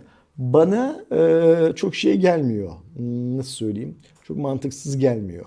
Yani insan oğlu e, binlerce yıllık tarihinde birçok şeye e, uyum sağlamış bir e, varlık türü, yaşam formu en nihayetinde. Eğer e, sıkışırsa e, laboratuvarda üretilmiş et benzeri bir şeyi gıda formu olarak kesinlikle kabul edecektir. Kesinlikle. Gelelim son haberimize. YouTube Shorts tarafında artık hani YouTube e, işte Instagram'daki Reels, işte TikTok vesaireden sonra özellikle TikTok'un yükselişinden sonra Shorts diye bir şey ortaya çıkarmıştı. E, son dönemde hem yaptığı yenilikler hem işte bizim gibi içerik üreticilerine e, verdiği maillerde hani her sene işte şöyle şöyle şunu planlıyoruz bunu yapıyoruz diye falan şeylerden de gördüğümüz üzere YouTube'da odağını bu dikey videolara fazlasıyla e, şey yapmaya başladı. Şu anda da belli başlı yenilikler geldi. Örneğin e, daha önce 15 saniyeye kadar olan videolarda senin herhangi bir müziği kullanmanda problem yoktu. Şu an 30 ve 60 saniye arasına yani senin shortslarda istediğin müziği kullanma, telif sorunu yaşamadan kullanma hakkın var. Biz bunu e, normal e, şu anda ürettiğimiz, şu anda izlediğiniz video formlarında e, lisanslı müziklerde bir süre sınırının olduğunu hatta kullanılmadığını görüyorduk ama bunu Shorts'a anladığımız kadarıyla Google kendim e, onların lisans ücretlerini karşılayacağım diyerek böyle bir sisteme e, geçti. E, tabii yani ki orada Google, şey YouTube insanların TikTok izlediklerini daha çok YouTube izleme alışkanlıklarının eskisi kadar devam etmediğini, daha kısa videolardan keyif aldıklarını falan görünce Bir de telefondan ilk çok önce fazla içerik Shorts'u hayata sokmuştu. Sonra Shorts bu haliyle TikTok'la YouTube'un hedeflediği kadar mücadele edemeyince, rakip olamayınca da Shorts içerik üreticilerinin hayatını kolaylaştıracak başka e, utility'leri, özellikleri devreye almaya karar verdi. Ve YouTube diyor ki tüm yayıncılara, buna biz de dahiliz. Evinde yemek yapan ablamız da dahil, işte şehir şehir dolaşan abi de dahil. Herkese diyor ki siz artık diyor öyle 20 dakikalık, 15 dakikalık filan içerikler uğraş, üretmekle, onun prodüksiyonuyla, şunuyla bunuyla filan çok çok fazla zaman harcamayın. Ben sizin TikTok'takine benzer daha eğlenceli. Yani bir kişi 15 dakika senin videonu izleyeceğini 15 dakika içinde bu adam 150-200 tane kısa içerik izleyebilir. Hepsini de başından sonuna kadar izlemek zorunda da değil. Sen de içeriklerini böyle üret. Ben de senin işini kolaylaştırıyorum diyor.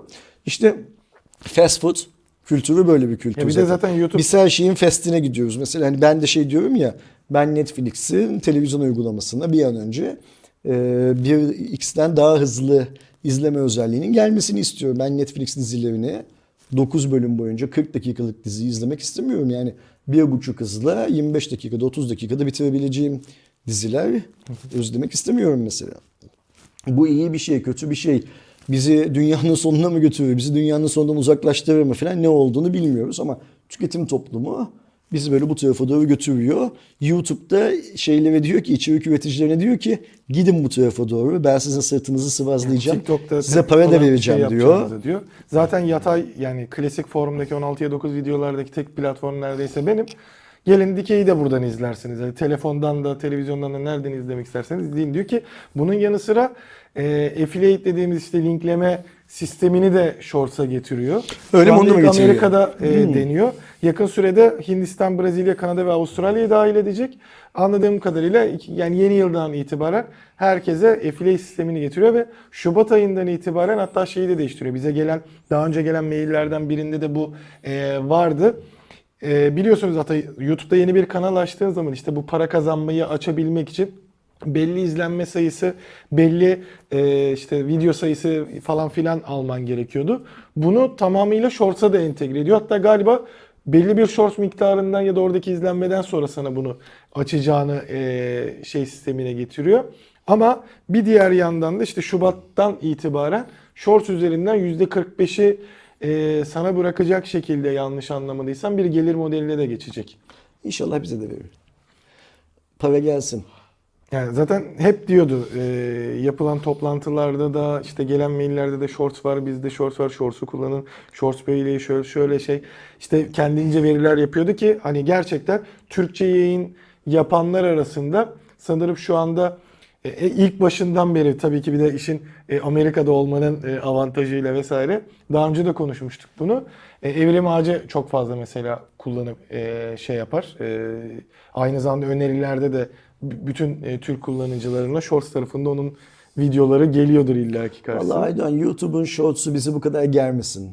Son haberimiz değil mi? Evet. Okey ben çok hastayım hadi bitirelim Cuma Tamam. Yani yani ben YouTube'un shorts'uyla TikTok'un bilmem nesiyle falan çok fazla ilgilenmek istemiyorum. Şu yüzden ilgilenmek istemiyorum. Müşterisi zaten var bu platformun ve dünyada bunun yükselişte olduğu çıkmış ortaya. YouTube'da yani Google'da her zaman yaptığı gibi biz bu işten nasıl para kırarızın peşinden koşuyor. Daha çok para yaparız. Nasıl peşinden koşacak? Senin benim ağzıma bir parmak bal sürüp e, TikTok'un açtığı bu platformundan nemalanmaya çalışıyor.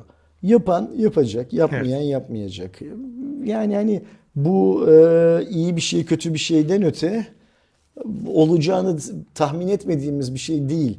İki gün sonra da başka bir şey olacak. Yani sosyal medya dediğimiz platformlar herhangi bir trend çoğaldıkça birbirini taklit eden yerler zaten. Bu story dediğimiz hikayeyi WhatsApp bile uygulamadı mı? Uyguluyor öyle. Hala uyguluyor değil mi? Yani hani o yüzden şey Şu an zaten sosyal neydi? medya uygulaması Snap- olmak için story'ye ihtiyacım var. senin. Snap atmak vardı değil mi? Kaldı mı Snap şeyden sonra Instagram? Hala var da işte ama kimse şey Okey. yapmıyor. Biraz önce Tumblr dedin. Kimin umurunda? Yani ata alan Üsküdar'ı geçti Evet. demişti ya şey Binali Yıldırım. Öyle yani ata alan Üsküdar'ı çoktan geçti. Ee, YouTube'da Üsküdar'a geçen herifin peşinden at koşturup Düzce'de, Sakarya'da filan bir yerde yakalar geçer miyim? Ankara'yı ondan daha önce gider miyimin derdinde. Ee, kısmet diyelim. Söyleyecek çok fazla bir şey yok. Biz de gireriz, gireriz o işe. Bizim de zaten öyle bazı planlarımız var yakında. Arkadaşlar görürler. Daha çok para kazanırsak daha rahat ederiz. Daha rahat edersek bence yayıncı olarak, özgür ve bağımsız yayıncı olarak daha güzel işler yaparız. Daha çok iş yaparız. Güzelle birlikte daha çok iş yaparız. Para önemli. Herkes için önemli. Eğer dünyanın bana soracak olursan en cimri şirketlerinden bir tanesi olan Google bize 1 lira daha fazla para verecekse ne mutlu bize demek lazım. Versin tabii. Ee, son olarak e, haberden ziyade şeyi de yapalım. Zaten iki gün sonra pazar günü e, saat 7'de bu sefer böyle ya Kasım'ın sonuna gelmiş olsak bile bir Dünya Kupası serüveni başlıyor. Normalde hep yazın gördüğümüz sistem. Bu sefer bu sene Katar'da olduğu için e, böyle bir şey var. E, bizde de şu anda arkada F ve D için olanları da görüyorsunuz. Zaten pek bir şey de kalmamış e, değerlendirici. Sevgili Emirhan'la Eren sizler için e, grupları değerlendirdikleri bir e, video içeriği de hazırladılar. E, bu konuda da e, videoları izlemenizi tavsiye ediyorum. Zaten grup aşamaları bittikten sonra da işte aşamalarla alakalı değerlendirmeleri yapacağız. Özellikle hani Emirhan e, işin e, futbol kanadında olduğu için güzel değerlendirmelerle sağ olsun bizim kanala da renk katmış oldu. Bunun da buradan duyurusunu yapmış olalım. Ve 233. Cuma raporunda sonuna gelmiş olduk. 234. Cuma raporunda e, umarım bütün ofisin de sağlıklı olduğu şekilde. Daha sağlıklı Aynen. oldu. Mikroplardan arındı. Evet. Tertemiz bir şekilde karşınızda oluruz diyelim. Başka bir videoda görüşünceye kadar kendinize çok iyi bakın. Hoşça kalın. kalın.